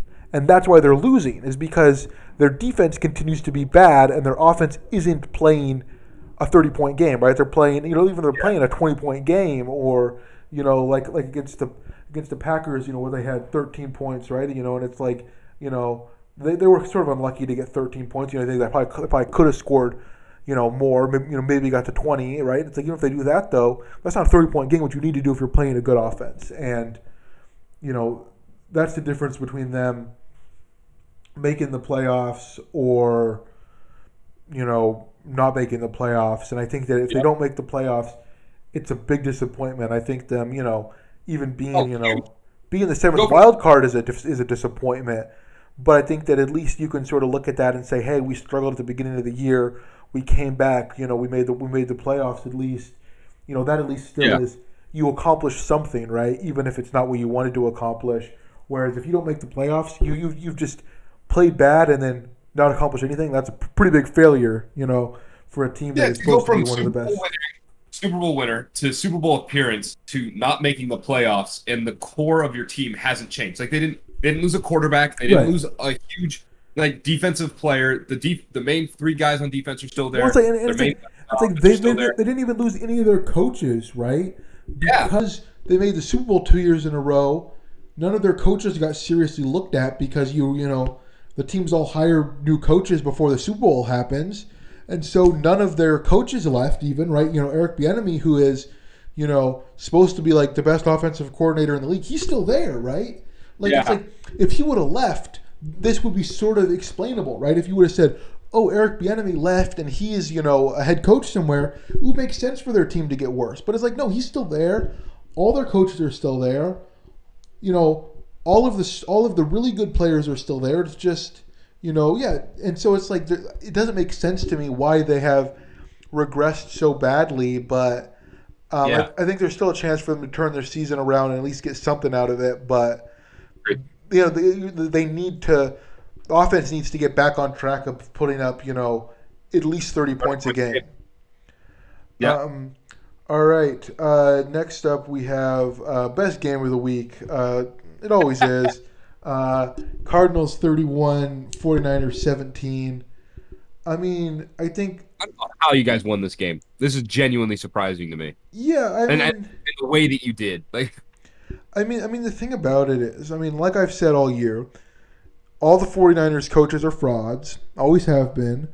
They had one good season, and now everybody thinks they're amazing, and that you know, let's go give Robert Saleh a head coaching job, you know, and it's like all and all of these things, right? And it's like, you know, the answer is, you know, they sort of got lucky one year, and they're based their success off of that. But I think you know, we've said this all the, all the time that Steve Keim, the Cardinal general manager, he built a team, you know, very specifically that is, you know, everybody is sort of plug and play. And you know, I don't, Yeah. think, I don't think we, ex- I don't think I expected this even, you know, you know, for for them to really be that level up, but they, but they really are, right? You know, it's like, you know, Chase Edmonds has one play before he gets injured. I thought he played more than that. He had one run. He got hurt. He got hurt on the first play that he carried the ball. And so Yeah. then James Conner steps up and gets, you know, almost 100 yards and two touchdowns. And Eno Benjamin steps up and gets, you know, 40 yards and a touchdown and, you know, almost four and a half yards a carry for both of those guys.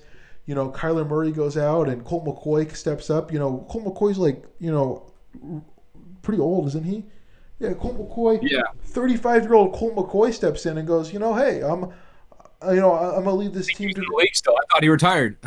well, yeah, I mean, you know, and it's like you know, and, and, and Christian Kirk, who's you know the third receiver on this team, he stepped up and he got you know 91 yards, you know 15 and 15, you know 15.2 yards yards of reception, right? And you know James Conner is able to you know get a third touchdown by you know coming out of the backfield, you know with 77 yards receiving. I mean, look at that total Yeah. yards for James Conner, right? That it's like you know he, he got 96 running and 77 receiving. It's like this is for a guy who's the backup running back, right? Yeah. And He's your, he's your goal line running back. He's the yeah. Yeah, you know, I mean, I mean, again, yeah, most most of his times, yeah, he, you know, he'll average like you know two yards a carry. Maybe he'll get two touchdowns because yeah, he, you know, he, he is he does come in for the goal line stuff. That's his sort of main sort of specialty, quote unquote. Um, you know, you know, but it's like obviously, you know, he's shown that it's like you know, you know, yeah, he is able to come in and play, you know, and step up and you know pick up all of the slack that's left by you know Colt McCoy, you know, being a backup, and you know the the you know the, the number one and number two receivers, and you know both being out, you know, and it's like everybody was able to step up, and it's like that's sort of what makes a team that is built well and built you know built to succeed is a team that can win yeah. you know, with with whoever, right? You know, they can win when the coach isn't there. They can win when the quarterback's not there. They can win, you know, they you know you know with when you know a lot of their offensive weapons are out, and it's like this is what makes me so excited about this specific setup of the Cardinals is that not only are they you know obviously very good in terms of the talent, but their system is a system that allows them to win pretty much regardless of who on the team is playing there, right? The roster is Yeah. so deep in a way that a lot of these teams aren't. You know that Yeah. that you know the fact that Christian Kirk is receiver number three on this team. You know, that's you know that's that's sort of surprising because because he is very good. You know, and it's Yeah, like he's very good. it's it, I mean I mean to the extent that like when the Cardinals signed AJ Green, you know, my first thought was like that's cool, AJ Green, you know, he's awesome. But second thought is like, how is Christian Kirk gonna feel being number three still, right? Because you know, obviously he was number three last year with you know Larry Fitzgerald and DeAndre Hopkins, and it's like you know he you know kind of went off a lot last year and kind of was the surprise. But you're like, oh, does he still want to be a number three? But he, you know, you can see in the way that he plays, he doesn't care, right? He's okay to be, you know, number three on Yeah. the depth chart. He's okay to, you know, maybe not play as many snaps as he could if he went, you know, if he went and he played on a team maybe that was, you know, had slightly worse receivers, right? You know, if he went and he played, you know, you know, on, I mean, you know, if he played on the 49ers, he'd be, you know, almost Yeah. certainly their number two, you know, if not even maybe their number Sure, one yeah. right? You know, but he, but he's okay, and he goes, you know, I, you know, he's he's happy to be number three on a depth chart, even though he's, you know, could be number one on some teams because he's like, I want to contribute to this team and allow them to win, right? And James Conner is willing to be, you know, even though obviously you saw he's able to be a dominant, you know, three down back, he's okay to be the third down and the goal line back because he knows that's a role he can contribute to this team, and that you know when he needs to contribute more and be the guy the offense runs through, well, he's able to do that too, and that's what makes this team so scary, you know, to other teams, right? Like why teams don't want to face them is because they're built, you know, to succeed at all different levels. I mean, we could talk about the 49ers, which is, you know, they continue to disappoint, you know, and Well, the scariest part for me with the Niners is that it's not even like the scapegoat for the last several weeks has always been Jimmy Garoppolo. But this week you can't blame him. He didn't play great. No, he wasn't amazing, but he was good. Like I mean, yeah, I and mean, they lost badly with a team that was missing its best receiver, its best its quarterback, and then its like probably best red zone threat receiver. Like yeah. and Well, they lost bad. They got their butts kicked. Like that's that's the Niners have a lot of problems to worry about. And, and also, you keep forgetting their number one running back, Chase Yeah. Edmonds, played one play. You know, like this is a team that literally, you know, all of their skill position guys, starter skill position guys, are out. Right? I mean, Yeah. I mean, obviously, yes, you know, Zach Ertz is probably better than Maxx Williams, right? Which is why they, you know, brought him in when Maxx Williams is out for the season. But still, right? Like this team that they assembled at the start of preseason, you know, the quarterback on that team didn't play this week. The two two wide receivers, they didn't play. The running back didn't play. The tight end didn't play, right? It's like Yeah. you know, all of the skill position guys that were on the, that were day one starters, none of them are none of them are here this week. But it doesn't matter because this is a team that is built to succeed. But yeah, I think you're right. The 49ers, you know, yeah, they, they've always, you know, they've said, oh, you know, the offense. It's like, yeah, offense didn't play great this week, but the defense played horrible. Yeah. And the defense, Defense bad. the defense is supposed to be good, right? They're supposed to be part of this team, and it's supposed to like you know be, be a difference maker, right? And it's like you know they were supposed to be bad because their running backs are out. Well, Eli Mitchell's back; he didn't play great, you know. Um, you know, you know, and they they were supposed to be, you know, oh well, they were playing bad because you know George Kittle, uh, you know, he wasn't there. It's like okay, he played good individually, but that didn't kickstart the offense in the way that it was supposed to do, right? I mean, the answer is Yeah. this team is not good, and you know people think they're good because they made it to the made it to the Super Bowl two years ago, but that was so much luck. I mean, I remember on the season preview, you know, I said I think this team is not going to be good because what did they do to get better from last year? And the answer is Yeah. nothing. The answer is nothing. The answer is that they were good two years ago and they were bad last year, and they have the same team from last year, and so they're bad this year. And it's not a surprise, but you know, people just don't want to understand the fact that like this team is bad, and you know, it makes me excited to see the Cardinals win like this. But it's like a lot of this game is the fact that the 49ers are bad and they're not good, and they're you know just a team that you know. I mean, again, they're putting up you know 39 rushing yards, and they finally got like you know they finally got a one of their running backs back, and they were like, "Oh, we'll, we'll you know we'll be good when our running back comes back." No, you won't. Like the Cardinals don't even have a great run defense. You know, it's like they're the, the, their line is pretty good, but their the, but their linebackers are really you know good in pass protection. Their linebackers are you know not the best against running, and you only get 39 yards. Come on, like like this 49ers team is not good, and I was Yeah. right, and I continue to be right. um, there we go. Uh, all right, we're, we're done with that. I, I could go on a rant about the 49ers for you know the rest of time, so we will skip that, and we will go on to the Sunday night game from last week. Uh, we have Titans 28, Rams 16. Um, I mean, the issue with the Rams. was surprising Yeah, I mean, me.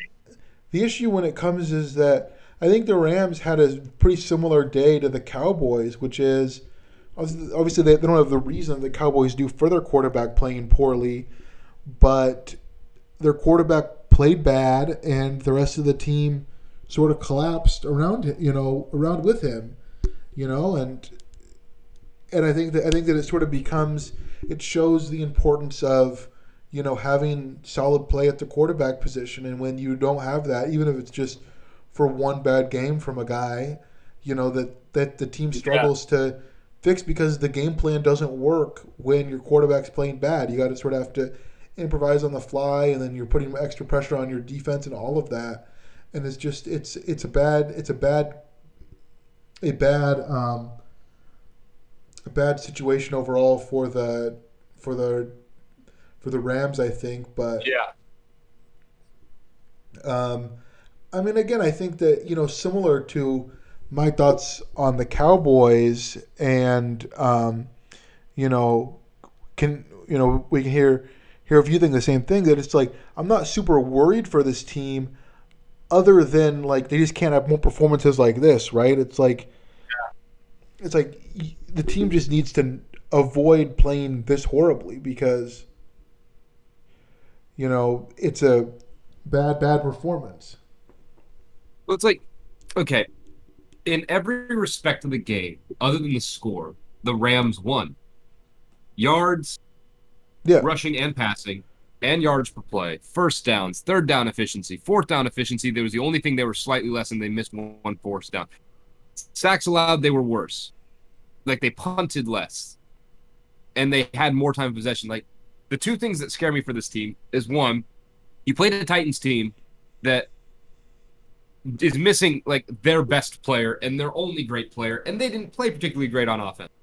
Like Ryan Tannehill was Ryan Tannehill, about average. Uh, they they didn't run particularly great. Devonta Freeman showed why he blew that 23 and 8 20, 28 to 3 game because he couldn't block. But like again, this team for the for the the Rams, they weren't playing the best of the Titans and they allowed them to kind of hang in the game and really dominate. And again, I'm not super concerned for the Rams because they still have all the pieces there. Like Matthew Stafford's still very good. You have some decent running get backs. Your receiving course is great. I mean, Cooper Kupp is balling out right now, but I'm just I'm more concerned overall for the way that the Rams are structured because they they should find a way to win this game. I think that they're I think the Cowboy comparison is actually a very good comparison. I, I'm not nervous the team is not going to be able to be good or win games, but I do think that this team uh will really struggle if they cannot find another way to beat you other than that their defense plays solid and Matthew Stafford has a good game because it seemed pretty consistent this year that Matthew Stafford has a good game and then he has a game where he's pretty good and then he has a game where he's not good Yeah. and this is one of his not good games and if that's the recipe for the playoffs he's like you better hope he has three good or four good games against great competition because Well, and I the think Titans are going to be back stronger if they make the playoffs. It looks like they will. Exactly you know and it's like you know and and you look at this right that it's like you know you know the rams have have you know not a great um you know have a have a have an, I mean, they, have, they have an incredible chance of making the playoffs but they're almost certainly going to be a wild card which means that they probably are going to have to play three games on You the road to just make the super bowl and then obviously the super bowl is actually going to be a home game for them if they make it so you know that's you know it's just not four games on the road necessarily, but it's still probably three games on the road to get to the Super Bowl, which means you need to have three solid performances out of Matt Stafford if you're going to continue to win just by him being so good. And you can't expect that necessarily to happen every single week, right? It's like, Yeah. is, is it going to happen, you know, most weeks? Yeah, probably. I mean, he, he's very good. Yeah. But is it going to happen, you know, three weeks in a row in the playoffs? I don't think you can expect that with the way you've seen yet. You know, I have we you haven't seen them. At least I haven't seen them actually perform that to that level consistently week to week yet. Yeah. Especially, you know, it's like when they when they've played really good teams, you know, they're they have one win and two losses against really good teams this year. You know, they have they have a loss to the Cardinals, a loss to the Titans, and a win against the Bucks. Like, those are the three Those are the games- three standout games of the season. Right. Those are the three games that are going to be every week in the playoffs, right? That it's like, you know, every, you know, you know, every team they're going to play is going to be that level, right? Yeah. You know, and it's like, yeah, you know, yeah, they beat the Bucks, but they beat the Bucks, you know, are they going to be able to beat the Bucks when they go and they play them, you know, in in Tampa for the playoffs? I don't think necessarily. It's a lock, right? It's like it's going to be a tough game. And then and then you know after that then you know are you gonna you know you're gonna have to maybe travel to Dallas Dallas, or to to Green Bay. And then either one of those is going to be a tough game. You know I mean especially if you go to Green Bay it's going to be tough because of the weather and you know in, in in Dallas it's a you know one of the top 10 you know just environments in terms of sound and stuff that's going to be tough for a team that's you know close to your skill level. It's like I think the Rams probably on paper are better than both the Packers and the Cowboys, but they're close, right? And so it's like you're playing Yeah. a team that is similar to your skill level, and you have to play them away. And then if, if you manage to win both of those games, which are both going to be tough, and then then you have to go play, you know, Arizona in Arizona, who's you know already beat you pretty badly once, you know, and then they you know it's like obviously we'll see how the second of their games go, but it's like it's Yeah. still you know three tough road games. You have it's, it's like that uh, you know you have to be better and more consistent or find new ways to win. You know, because like the Cardinals, they found new ways to win, and so it's okay. You know, when Kyler Murray plays bad or doesn't even play, right? And you know that's sort of the sort of what you need to see for the Rams if they if there are really going to be Super Bowl contenders. Um, but we will have to see going forward. Let's end Dude. it. What? What'd you say?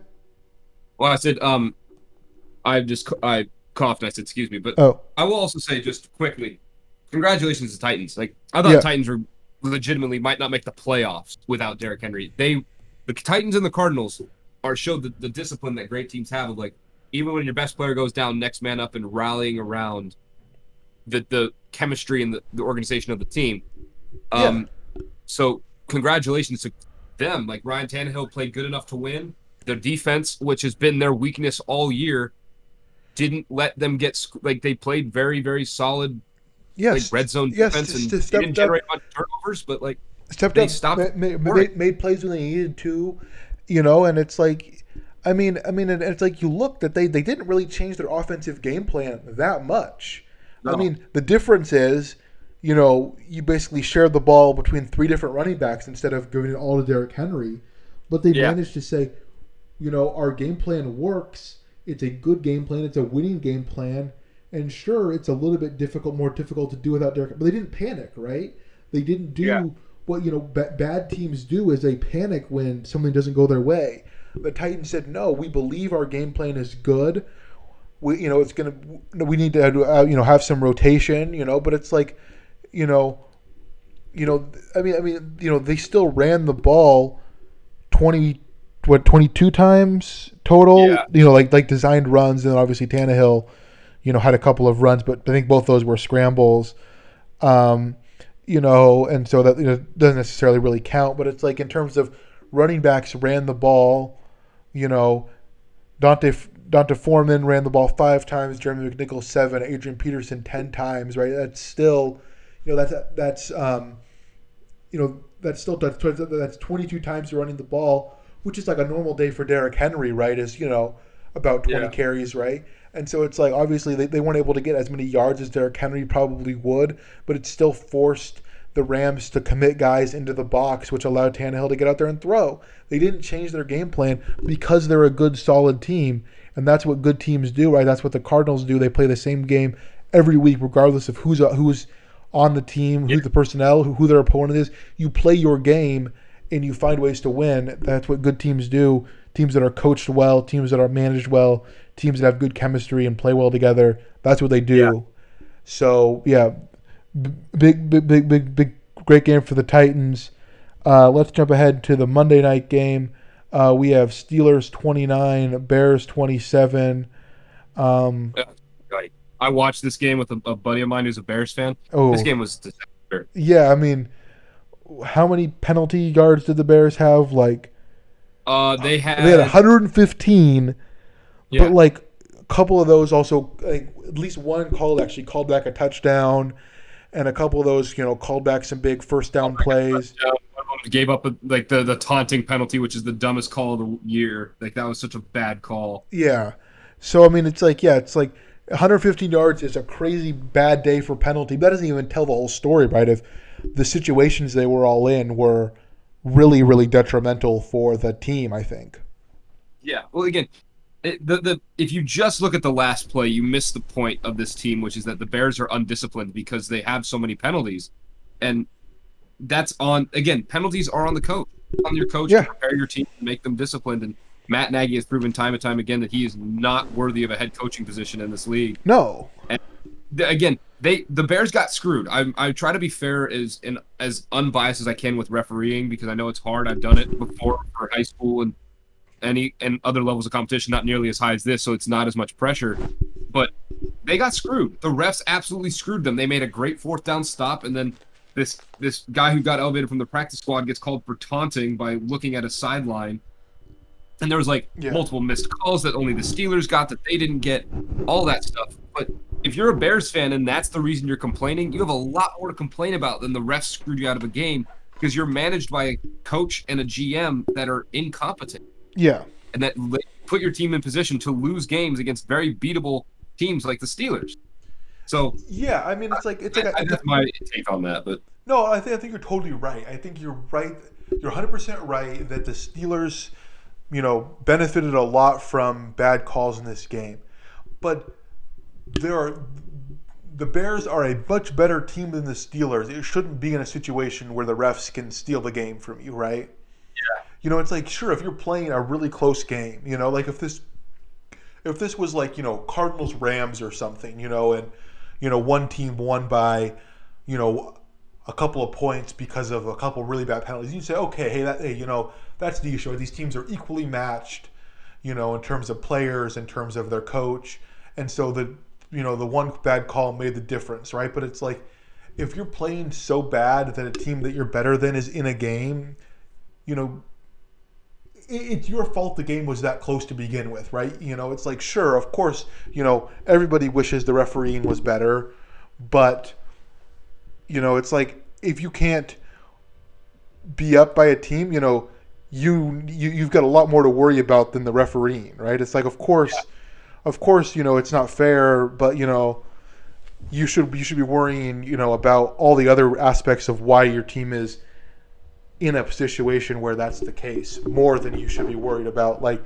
the individual refereeing, right? Because it's like, you know, there's there's bad refereeing every year, right? There's you know bad calls all of the time. It's like if you can't put yourself in a position where the bad calls can't affect you, then that's an issue in and of itself, right? That like, you know, that's why teams, you know, good teams score a lot of points and good teams, you know, manage to get ahead, you know. And it's like if you're at a level where you're playing, you know, equal to a team you should be better than, that's your fault. yeah, You know, as much as it is the referee's fault as well, of course. Like I don't want to say the referees, you know, don't deserve blame, but like, you know, the referees, you know, they make bad calls because you know they make you know not like on purpose, right? So it's like you know you can't, you know, so it's like yeah, you know, it's like it's an easy excuse, right, to be like, well, nothing we could have done about it, but it's like you know, yeah, you could have not been in that position, and that's ultimately how I feel about any team that really complains too much about the referees making bad calls. It's like it's going to happen. You know, you need to put yourself in a position where it's not going to affect you. Yeah, it's it's. Fair, uh, but the good thing is, at least for the Bears, Justin Fields looked pretty solid. He looked, Yeah. he played a pretty solid game. Like Yeah, I not mean, great, good. yeah, I mean, and it's like I think that he's never going to be good in this system because it just doesn't it doesn't suit him. But ultimately, what it can show is that he, you know, has the talent. It's just a matter of can he learn to be a good NFL quarterback or not, and we will have to see going forward. But I think Yeah. that you know games like this show, you know, he definitely has the talent, and that there's a good chance that he could improve if he gets a good coach and maybe a you know maybe some you know a quarterback to mentor him right? Like I, like I think that you know you know it would be good to see you know even if Justin Fields is starting to have you know a guy like Cam Newton be his backup or something right? Where Cam Newton you know who maybe Justin Fields is better than Cam Newton currently but Cam Newton can sort of teach him some stuff right? You know as a guy who played a similar style right of being able to you know run and make plays with his feet but also you know make some Yeah. really good intelligent passes right like Cam Newton's a guy who like if Justin Fields ever lives up to his potential, he'll be like as good as Cam Newton was when he was at his best. Yeah, And- good. And you know, and so it's like you know, if I was the Bears, obviously, you know, hopefully you're firing your coach and getting a new one. But it's like, I think that that's sort of a thing you want to see is like, you know, first of all, can you get a good coach for Fields, and also can you get a veteran quarterback who plays a similar style to Fields to come in and sort of mentor him, even if Justin Fields is still playing a majority of the plays, right? Can a veteran, you know, come and sort of teach him while being, you know, his backup? And I think that that's a that's a thing that the Bears that should definitely look at, finding a way to mentor him, you know, with a coach, but as well as with a, you know, some sort of veteran quarterback presence. Okay. Yeah. Again, I would. I think a. I, it's hard to say whether like a veteran quarterback presence would would hurt him. I don't think it would. I think it could help, but even I don't even think like you need a veteran quarterback to like mentor. You just need a, a, a team that is building around his strengths, and the Bears do everything opposite of that. They Yeah. do these deep play action passes where Justin Fields is a guy who is shown to have great escapability and use of his legs, who's very good underneath. You should be designing the game around that. Instead, they kind of do these deep strike play action passes, and that it just doesn't work because. And you also you have the guys like like Mooney and and Robinson who are pretty quick guys underneath that if you were to give them routes where they could run, you know, crosses or seven yard slants or eight uh, five yard slants and seven yard posts and stuff, maybe this team would be more explosive. And then um oh who's their running back? David uh, Montgomery, Yeah. solid running back. Like just they they Well, yeah. No. I hope I, that they're coach and, and uh, office, uh, front office so that they can start designing a team that is actually good for their quarterback because their quarterback plays pretty well. Yeah, no, I I, th- I, th- I think you're definitely right with that. Right, that is like the the big issue is Matt Nagy. He should not have a job anywhere in football, really, but especially a head coach NFL job. And so yeah, it really depends on who they bring in as in as a coach. But I think that you know if they bring in the right the right fit as a coach, you know this team, you know has a lot of pieces, especially you know their defense is you know obviously pretty good, but their offense just has a lot of pieces that are not necessarily being used to their full potential right now, and so that will be, you know, sort of the question going forward is can they take advantage of all of the really good talent, including Justin Fields, who you know has has looked very good this year, but Yeah. it's like he just hasn't looked, you know, su- super good yet because he's not playing in a system that at all is a system that like like anyone he's ever played in or one that really suits his strengths. And so the question is, you know, can you get a good system in for him? And if so, then you know, can he actually be as good as we all think he can be? Because I think that everybody looks at him and says, "Wow, there's a lot of potential there," but it's a question of can he sort of fulfill that potential or not? And a lot of that comes down to the system he's going to be playing. Yeah. All I, again, I Oh. that's for him because I wanted him to succeed so badly. Yeah, yeah, no, for sure. I agree. Especially I also, I think the Bears are another team that fits in that category of teams that have just been bad for like our entire lives. So it would be nice to see them do something, you know, even if it's just, you know, may- make some waves, even if they're not you know winning the Super Bowl, just to have them do something. All right. Well, it is now time to pick some games. You are still leading overall, so you get to pick first uh, every single week. Um, so one of these weeks, I'm going to be going to take the lead. Um, you're ahead by two games on me. I'm, I'm going to do it this week. All right. Um, Yeah. All right. T- tonight's game, we have the Ravens headed to Miami to play the Dolphins. Who do you got? I got the Ravens. Um, it's not really much to say. I just think the Ravens are a good team. The Dolphins aren't that good. So we'll see how it goes. I just think the Ravens are going to kick the crap out of the Dolphins. Yeah, um, I agree with that. Basically, same, take, which is the Ravens are a team that is, you know, maybe not as good as their record shows. You know, I'm not 100% sure. I think they've you know, gotten very lucky to, to a lot of points this part in the season, but it's like they're a lot better than the Dolphins. You know, it's like even if, you know, maybe, you know, maybe you pick, you know, their luck to run out at some point. It's like even if they don't get lucky today, I think they should still beat the Dolphins pretty comfortably because they're a lot better than the Dolphins. Um, When we got the Saints headed to Tennessee to play the Titans, again, the Saints are a very confusing team to watch and to analyze just because they're up and they're down. But I think the Titans are really hitting their groove at this point in the season, and it's tough for me to pick against them. So I think I'm going to pick them uh, to get this win. Who do you got? I actually think the Saints are going to pull off an upset this week. I think that I think the Titans are pretty good, but I think that Saints defense is playing really solid and that they might be able to slow down the Titans attack a little bit. And I don't think the Titans defense is as vaunted as it showed this last week, Yeah. but I think so I think the Saints will upset the Titans this week. All right. Yeah. I mean, I mean, like, that's definitely possible with the with the Saints have played, but it's just the question of can they, you know, Can they do, it? And I don't know. We'll see. All right. Um, Bills headed to New York, play the Jets. Who do you got? I mean, I think the Bills are, again, I, th- I think they're a pretty good team, and they're coming off of a really tough loss, and I think that they're going to kind of try to make mincemeat of the Jets to kind of show teams around the like, no, no, no, that was just an aberration. That was like a Packers Saints game. Don't you Yeah. like dare try to take us not seriously because I, I just think that's how they're going to come out this this week. Yeah, I mean, I was gonna say I think that they better win by a lot. You know, it's like I mean, Yeah. I, I have the Bills winning for sure.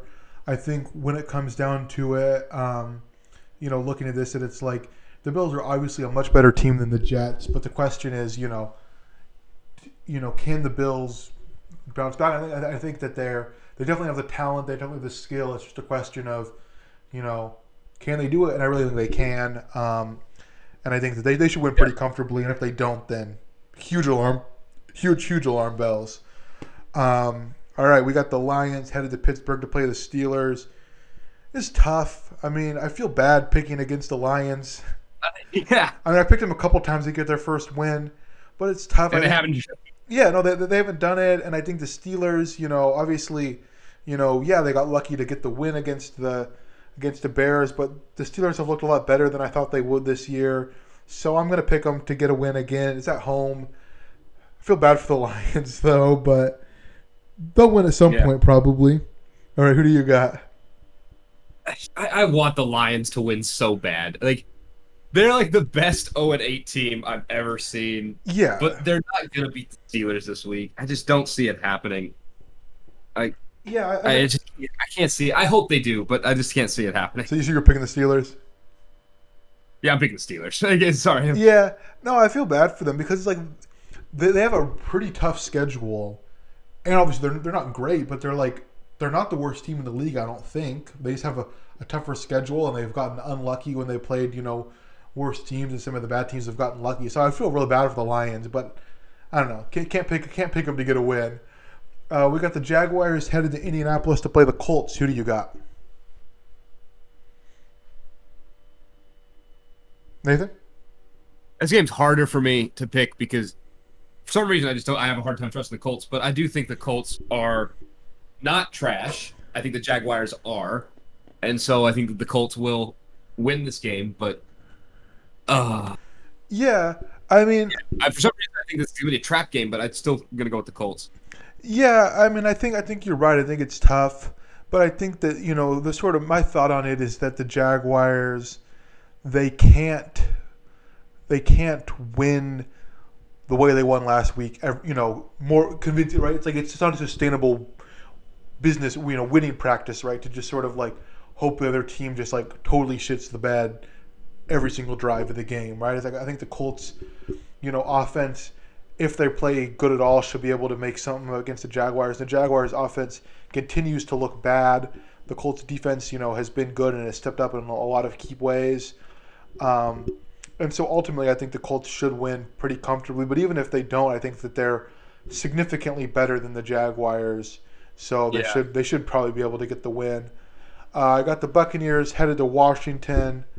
Um, this is a this is an example, another example of like a game that I think you know really could be a trap game and could be an upset because Washington, you know, has looked good in spurts, but I think that you know this is an opportunity for the Buccaneers, you know, to come, you know, off their bye week and be able to really, you know, make a to get a Yeah. statement win. So I'm gonna pick the Bucks. Uh, who do you got? I, I think that again, both these teams are, I believe, are coming off byes, and it's really hard to say a great team coming off a bye won't win a game. Um, I think the Bucks are just again, I think they're the better team. Washington's defense seems to play against the Bucks really well. At least they did in the playoffs. Yeah. But again, I just I have no reason to not trust the Bucks to win this game, so Yeah. I'd go with the Bucks. Yeah, no, I mean, I mean that's sort of my take as well. All right, we got the Browns headed to New England to play the Patriots. Who do you got? Oh my gosh, the um, I'm gonna go with the Browns. I think that the Browns have built a little bit of momentum, and I think that they realize that if they want to make the playoffs, this is a, a like a must-win game. This is against one of those like fringe playoff, maybe playoff teams, and they have a tough schedule. They have to win these games if they want to be in the playoffs. I think that they will find a way to do that. Um, but it's gonna be a it's gonna be a dogfight, and I could see the Patriots. I think the Patriots are probably favored in this game, but I could see the Browns. I think the Browns are gonna win it. Yeah, um, I mean, this is a tough game. It was, you know, in, in my head, it was, you know, pretty much a coin flip. So I'm gonna pick. I'm gonna pick the Patriots just to have a chance to, you know, beat you in the pick 'em. um, but like I said, I think I think it really is, you know, an either team could win. I think.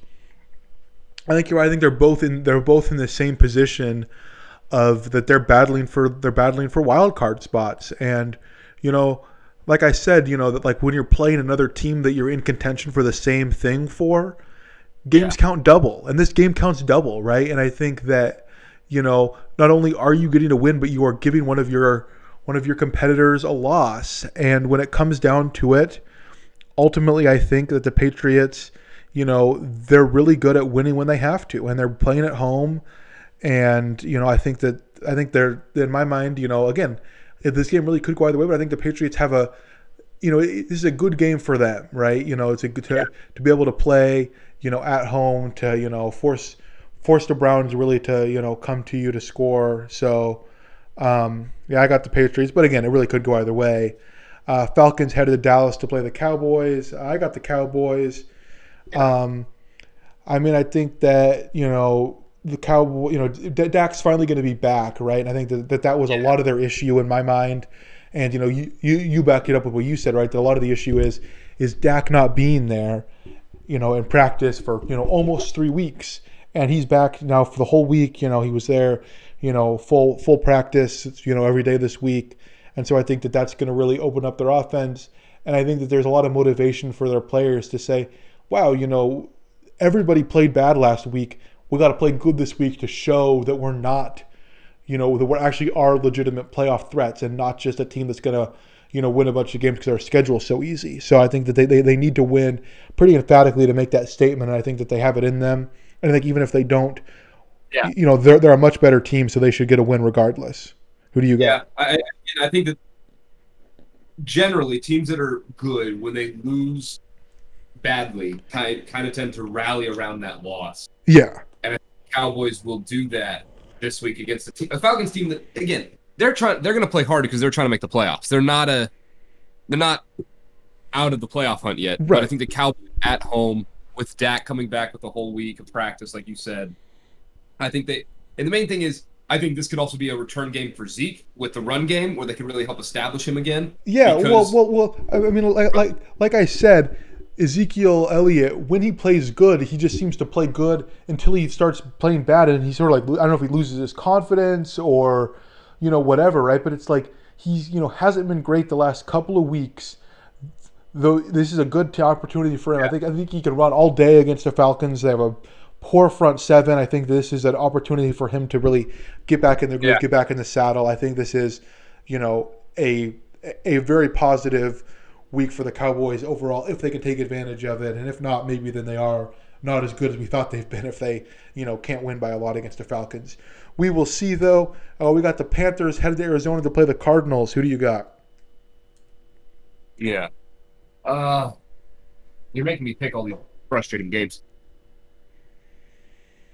I, I again, this one again for me isn't that hard. Is Kyler Murray back this week? Um, I don't think so. He hasn't practiced uh, yet, so obviously, what I was- I was obviously they, they, they, could do the thing like with Dak where he comes back with like one day of practice, but I don't think they're going to do that because they won comfortably against a better team last week without Yeah. him. So it's like I feel like it would be kind of kind of weird to, to to bring him back. You know, I'm gonna go with the Cardinals. Um, again, I think that I don't. Again, it's it's just the same way it was talking about the Cowboys last week. I don't know how many times the Cardinals are going to be able to roll the dice, even against a team like the Panthers, who aren't great, uh, without your starting and star quarterback. But I, I just I the Panthers, unless Cam Newton plays, which it doesn't seem like he will, they've shown no reason to for me to trust them offensively. I think defensively they might be able to slow the Cardinals down, which the Niners couldn't do. But I'm gonna stick with the Cardinals right now. I'm I'm not comfortable with that one, but oh, Yeah, I mean, I mean, I think you're right. I think that it is, you know, potentially concerning. Obviously, for the Card- Cardinals, you know, are they going to be able to, are they going to be able to, you know, actually, actually, Yeah. get? I mean, it's like you know, like like all of these guys are out, right? I mean, you know, you know, Budda Baker, you know, hasn't practiced yet this week. You know, Chase Edmonds, you know, hasn't practiced yet this week. You know, De- Hopkins hasn't practiced, right? You know, Rondale Moore. You know, Kylie. have a lot of Yeah, you know, it's, it's like a lot of these players that really are continue to be out. Um, you know, um, yeah, you know, Chris, Christian Kirk, even you know, he's had some injury issues this week. He has done full practice um, the last couple of days, but he was on limited practice early in the week because he has a hand injury. Um, looks like AJ Green will probably be back, but yeah, I think I, think- I think you, you are right to be concerned, right? That it's like no matter how good the team is, no matter how well they're built, at some point, you know, you run out of sort of you know the ability to luck and to find new ways and new players to succeed. But I think the Panthers are so bad. I'm really, you know, I, I don't feel too concerned about this game, right? You know, it's like I feel like I was more worried last week than I am this week, and I wasn't too worried last week. So I got the Cardinals. Uh, we got the Vikings headed to uh, Los Angeles to play the Chargers. Um, tough game. Tough game to pick. yeah, very very tough game. I mean, you know, you know, looking at this, right? The Vikings are actually currently they are um, projected to be the seventh seed, which is pretty crazy. Um, although you know their playoff chances are only you know about thirty percent according to CBS.com. Um, and so this is a game that I think you know the Vikings really, really, really need to win. But I think the Chargers, you know, looking at this, the Chargers they want to cement their place. This is, a tough game. Both teams I think are highly motivated to put together some momentum here. Uh, it's really tough. I think I'm going to pick the Chargers. This should probably be probably the game of the week, though, in my opinion. It's it's going to be close, but I got the Chargers. Who do you got? Um, I'm gonna also go with the Chargers. I, I think that I just I it's hard for me to trust the Vikings continuously find ways to collapse, Yeah, especially when the Chargers this week showed that they are not likely to do that. So I think that the Chargers will win this game, but I could see the Vikings because again, if the Vikings play up to their potential, they they're one of the best offenses in the league. Yeah. So like no, I think you're 100 percent right. This is two teams that are very similar skill wise, but one team, you know, sort of has a winning mentality, you know, and has been winning, which is the Chargers, and I think the Vikings have just gotten unlucky and are, you know, doing Yeah. pretty poorly. And so I think that, that that's the difference in my mind, at least. Uh, that's why I picked the Chargers. I feel like you, yeah, you think pretty similar. Uh, we got the Seahawks headed to Green Bay to play the Packers. Um, Russell Wilson is back. So is Aaron Rodgers. But Aaron Rodgers uh, Yeah, is- has not and will not practice. So a little bit of an interesting game. Who do you got? The games of returning quarterbacks. Yeah. Man. Uh, I'm gonna go with an upset. I'm gonna pick the the Seahawks. I think the Seahawks are gonna win this game uh, because I think a quarterback practicing with their team is big, and I think the Seahawks again. The Packers have their their lead in the AFC North pretty well set, but the Seahawks are right now sitting outside the playoff picture, but they can easily get back into it with the bottom of the NFC being kind of wide open Yeah. but they need games like this. So I think the Seahawks will win this game, kind of a dogfight.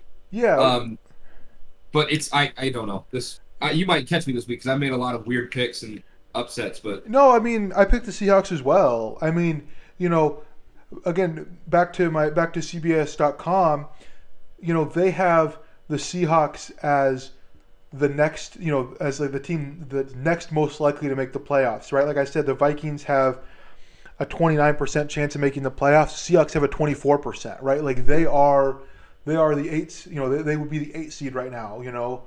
And so because of that, you know, you're looking at that you know, you're like, this team has all the motivation in the world, you know, as much, you know, if not more, as any of these teams, as much as the Chargers, as much as the Vikings, as much as any of these teams, they are a team. And it's like also right that it's like more so than some of these other teams. The Seahawks are sort of in win now mode, right? Like Russell Wilson is in the prime of his career, and you know, if you want him to stay, you want him to be there long term, you want him to win for you, you need to win, you know, with him. You need to win while he's happy, while he wants to be there, you know, before he decides he wants to go move somewhere else, before he wants any of these things, right? And so I think that there's a lot of motivation for them. I think without the Packers having Aaron Rodgers play, I think that, you know, all of the Aaron Rodgers media stuff, like we talked about with the Raiders, right? That it's like it's like it just makes it harder to function when you have, you know, media stories around you and you have all of these issues, right? And it's like, I mean, you know, there's been reports that there are players on the Packers that are frustrated and fed up with, you know, Aaron Rodgers for, you know, not being there for them and not being, you know, so it's like all of these things make it in a way that it's like I just think the Seahawks have that that little bit of an advantage, and that's all it takes to win a game against two teams that are, you know, I think the Packers are probably, you know, slightly better on paper, but they're Yeah. they're, they're pretty close, right? You know, with Russell Wilson, they're pretty close, and he's, you know, he's been back because the Seahawks mm-hmm. were on bye, right? So he's practiced. He, he practiced every day this week, and I think he practiced some last week as well. Yeah, a little bit. You know, and so it's like, he, you know, he's really back in a way, you know, more so than like Dak just coming back like with like two days of practice or whatever he had last week. It's like no, he's had at least he's had over a full week of practice. So I think that there's an advantage there. As much as I hate to pick the Seahawks, I think they have a really, have a really good chance of picking up this this win. Um, then we have uh, Eagles headed to Denver to play the Broncos. Uh, I'm gonna pick the Broncos for this, just mostly for the fact that they have a lot of momentum coming from last week. I think they're a better team than the Eagles, playing at home with you know a lot of crazy momentum on their side. I think that's enough to sort of push them over the edge. Who do you got? I don't know if this is the cowboy bias and hoping that the Broncos are actually better than they are, uh, but I do think the the Broncos will win this game mainly because I don't know. I just trust their pieces more than I trust the Eagles' pieces, especially on defense. Right now, the Broncos' defense last week showed that they can really hold a good offense down. Yeah, And it's going to be different because Jalen Hurts is such a different style of quarterback than than Dak Prescott. Like just a almost not run first, but extremely mobile. right. But but but like he's probably better at running than he is at throwing in terms of like as a quarterback, right? Like he's a he's he's an above average running quarterback. He's probably a top ten running quarterback, and he's a below average throwing quarterback, right? So it's like as a threat, he's probably more of a run threat than he is a passing threat, right? Which is which is which is it is unique. It's confusing, right? And so it is a little bit of a you know Similar to Lamar, but like I, I think Yeah. that the Broncos will find a way to win this game. Yeah, I mean, I mean, I, I think they should. You know, it's at home. You know, they're coming off a big momentum. I think they're also the better team. So, all right, um, we got Sunday night. We have the Chiefs headed to Vegas to play the Raiders. Who do you got?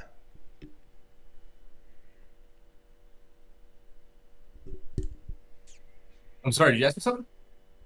I didn't hear you. Oh, sorry, you know, I must have cut out. Sorry. So, we, we got Sunday night. We got the Chiefs headed to Vegas to play the Raiders. Who do you got? Um, this is another hard game. Why do I got all hard games this week? so Hey, you know that's that's what you get for being for winning every week. uh, I'm I'm just complaining. You had some tough ones too, Yeah. but I I I'm gonna go with the Raiders. I I the Raiders. It sounds so weird, but the Raiders have shown to be consistent Yeah. more so than the Chiefs. And the Raiders haven't been very consistent this year, but offensively, at least they've shown to put up points. Derek Carr has shown some ability. And they did just get DeSean Jackson, so they got a speed threat to replace Henry Ruggs. So, like, the Raiders' offense is going to do, I think, really well, especially because, man, I don't know what Daniel Sorensen is doing, but the Chiefs specifically struggle against tight ends.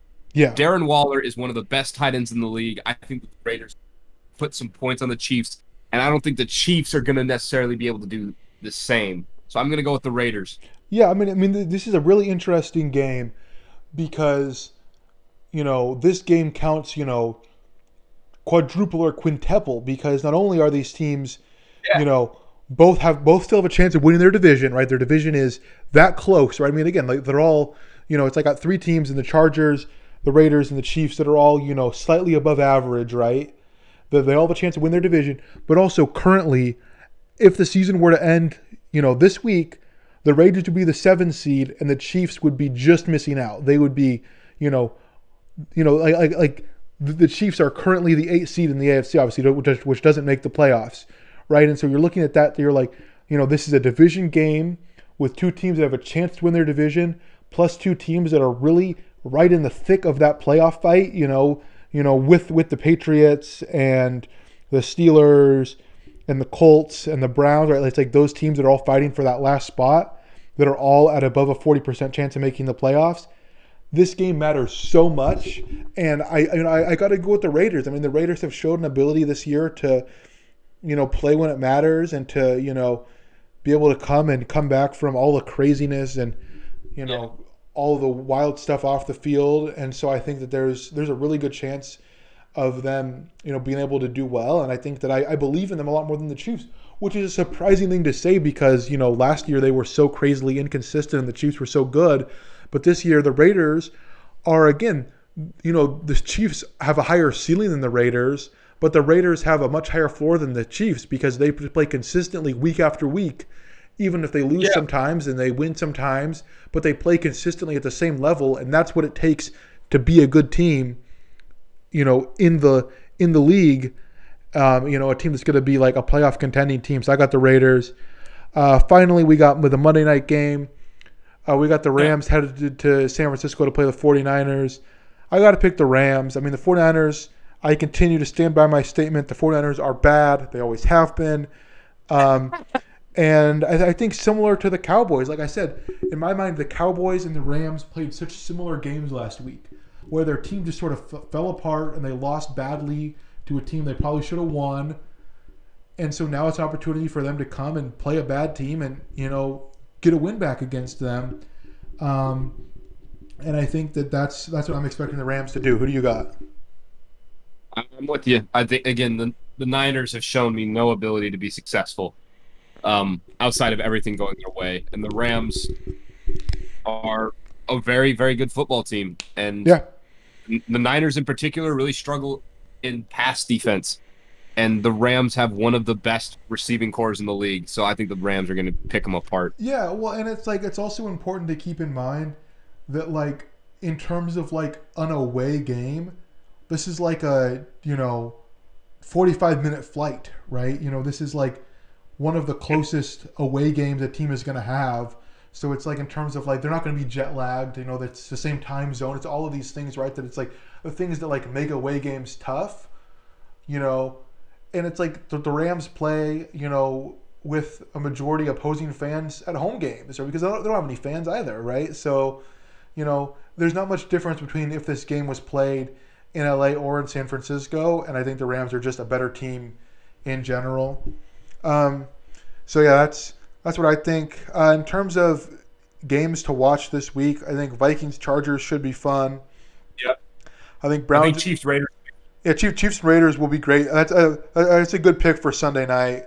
I think it's always good when the Sunday night games are like rivalries and stuff because they're always just sort of f- fun atmospheres at the very least. But that should be that should be a game that I think tells us a lot about the playoff picture. You know, if you know if, if one team dominates, that'll tell us a lot, and if it, they play close, that'll tell us a lot too. I think.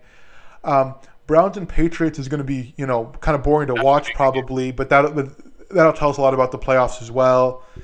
And then I think Seahawks Packers will be interesting just because of the dynamics of the two quarterbacks coming back from, you know, their various reasons they've been gone, as you might say.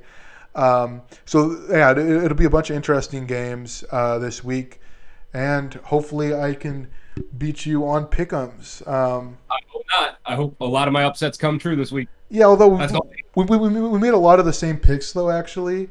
So uh, chances are we will have the same score. Uh, but we will see, and we will see next week.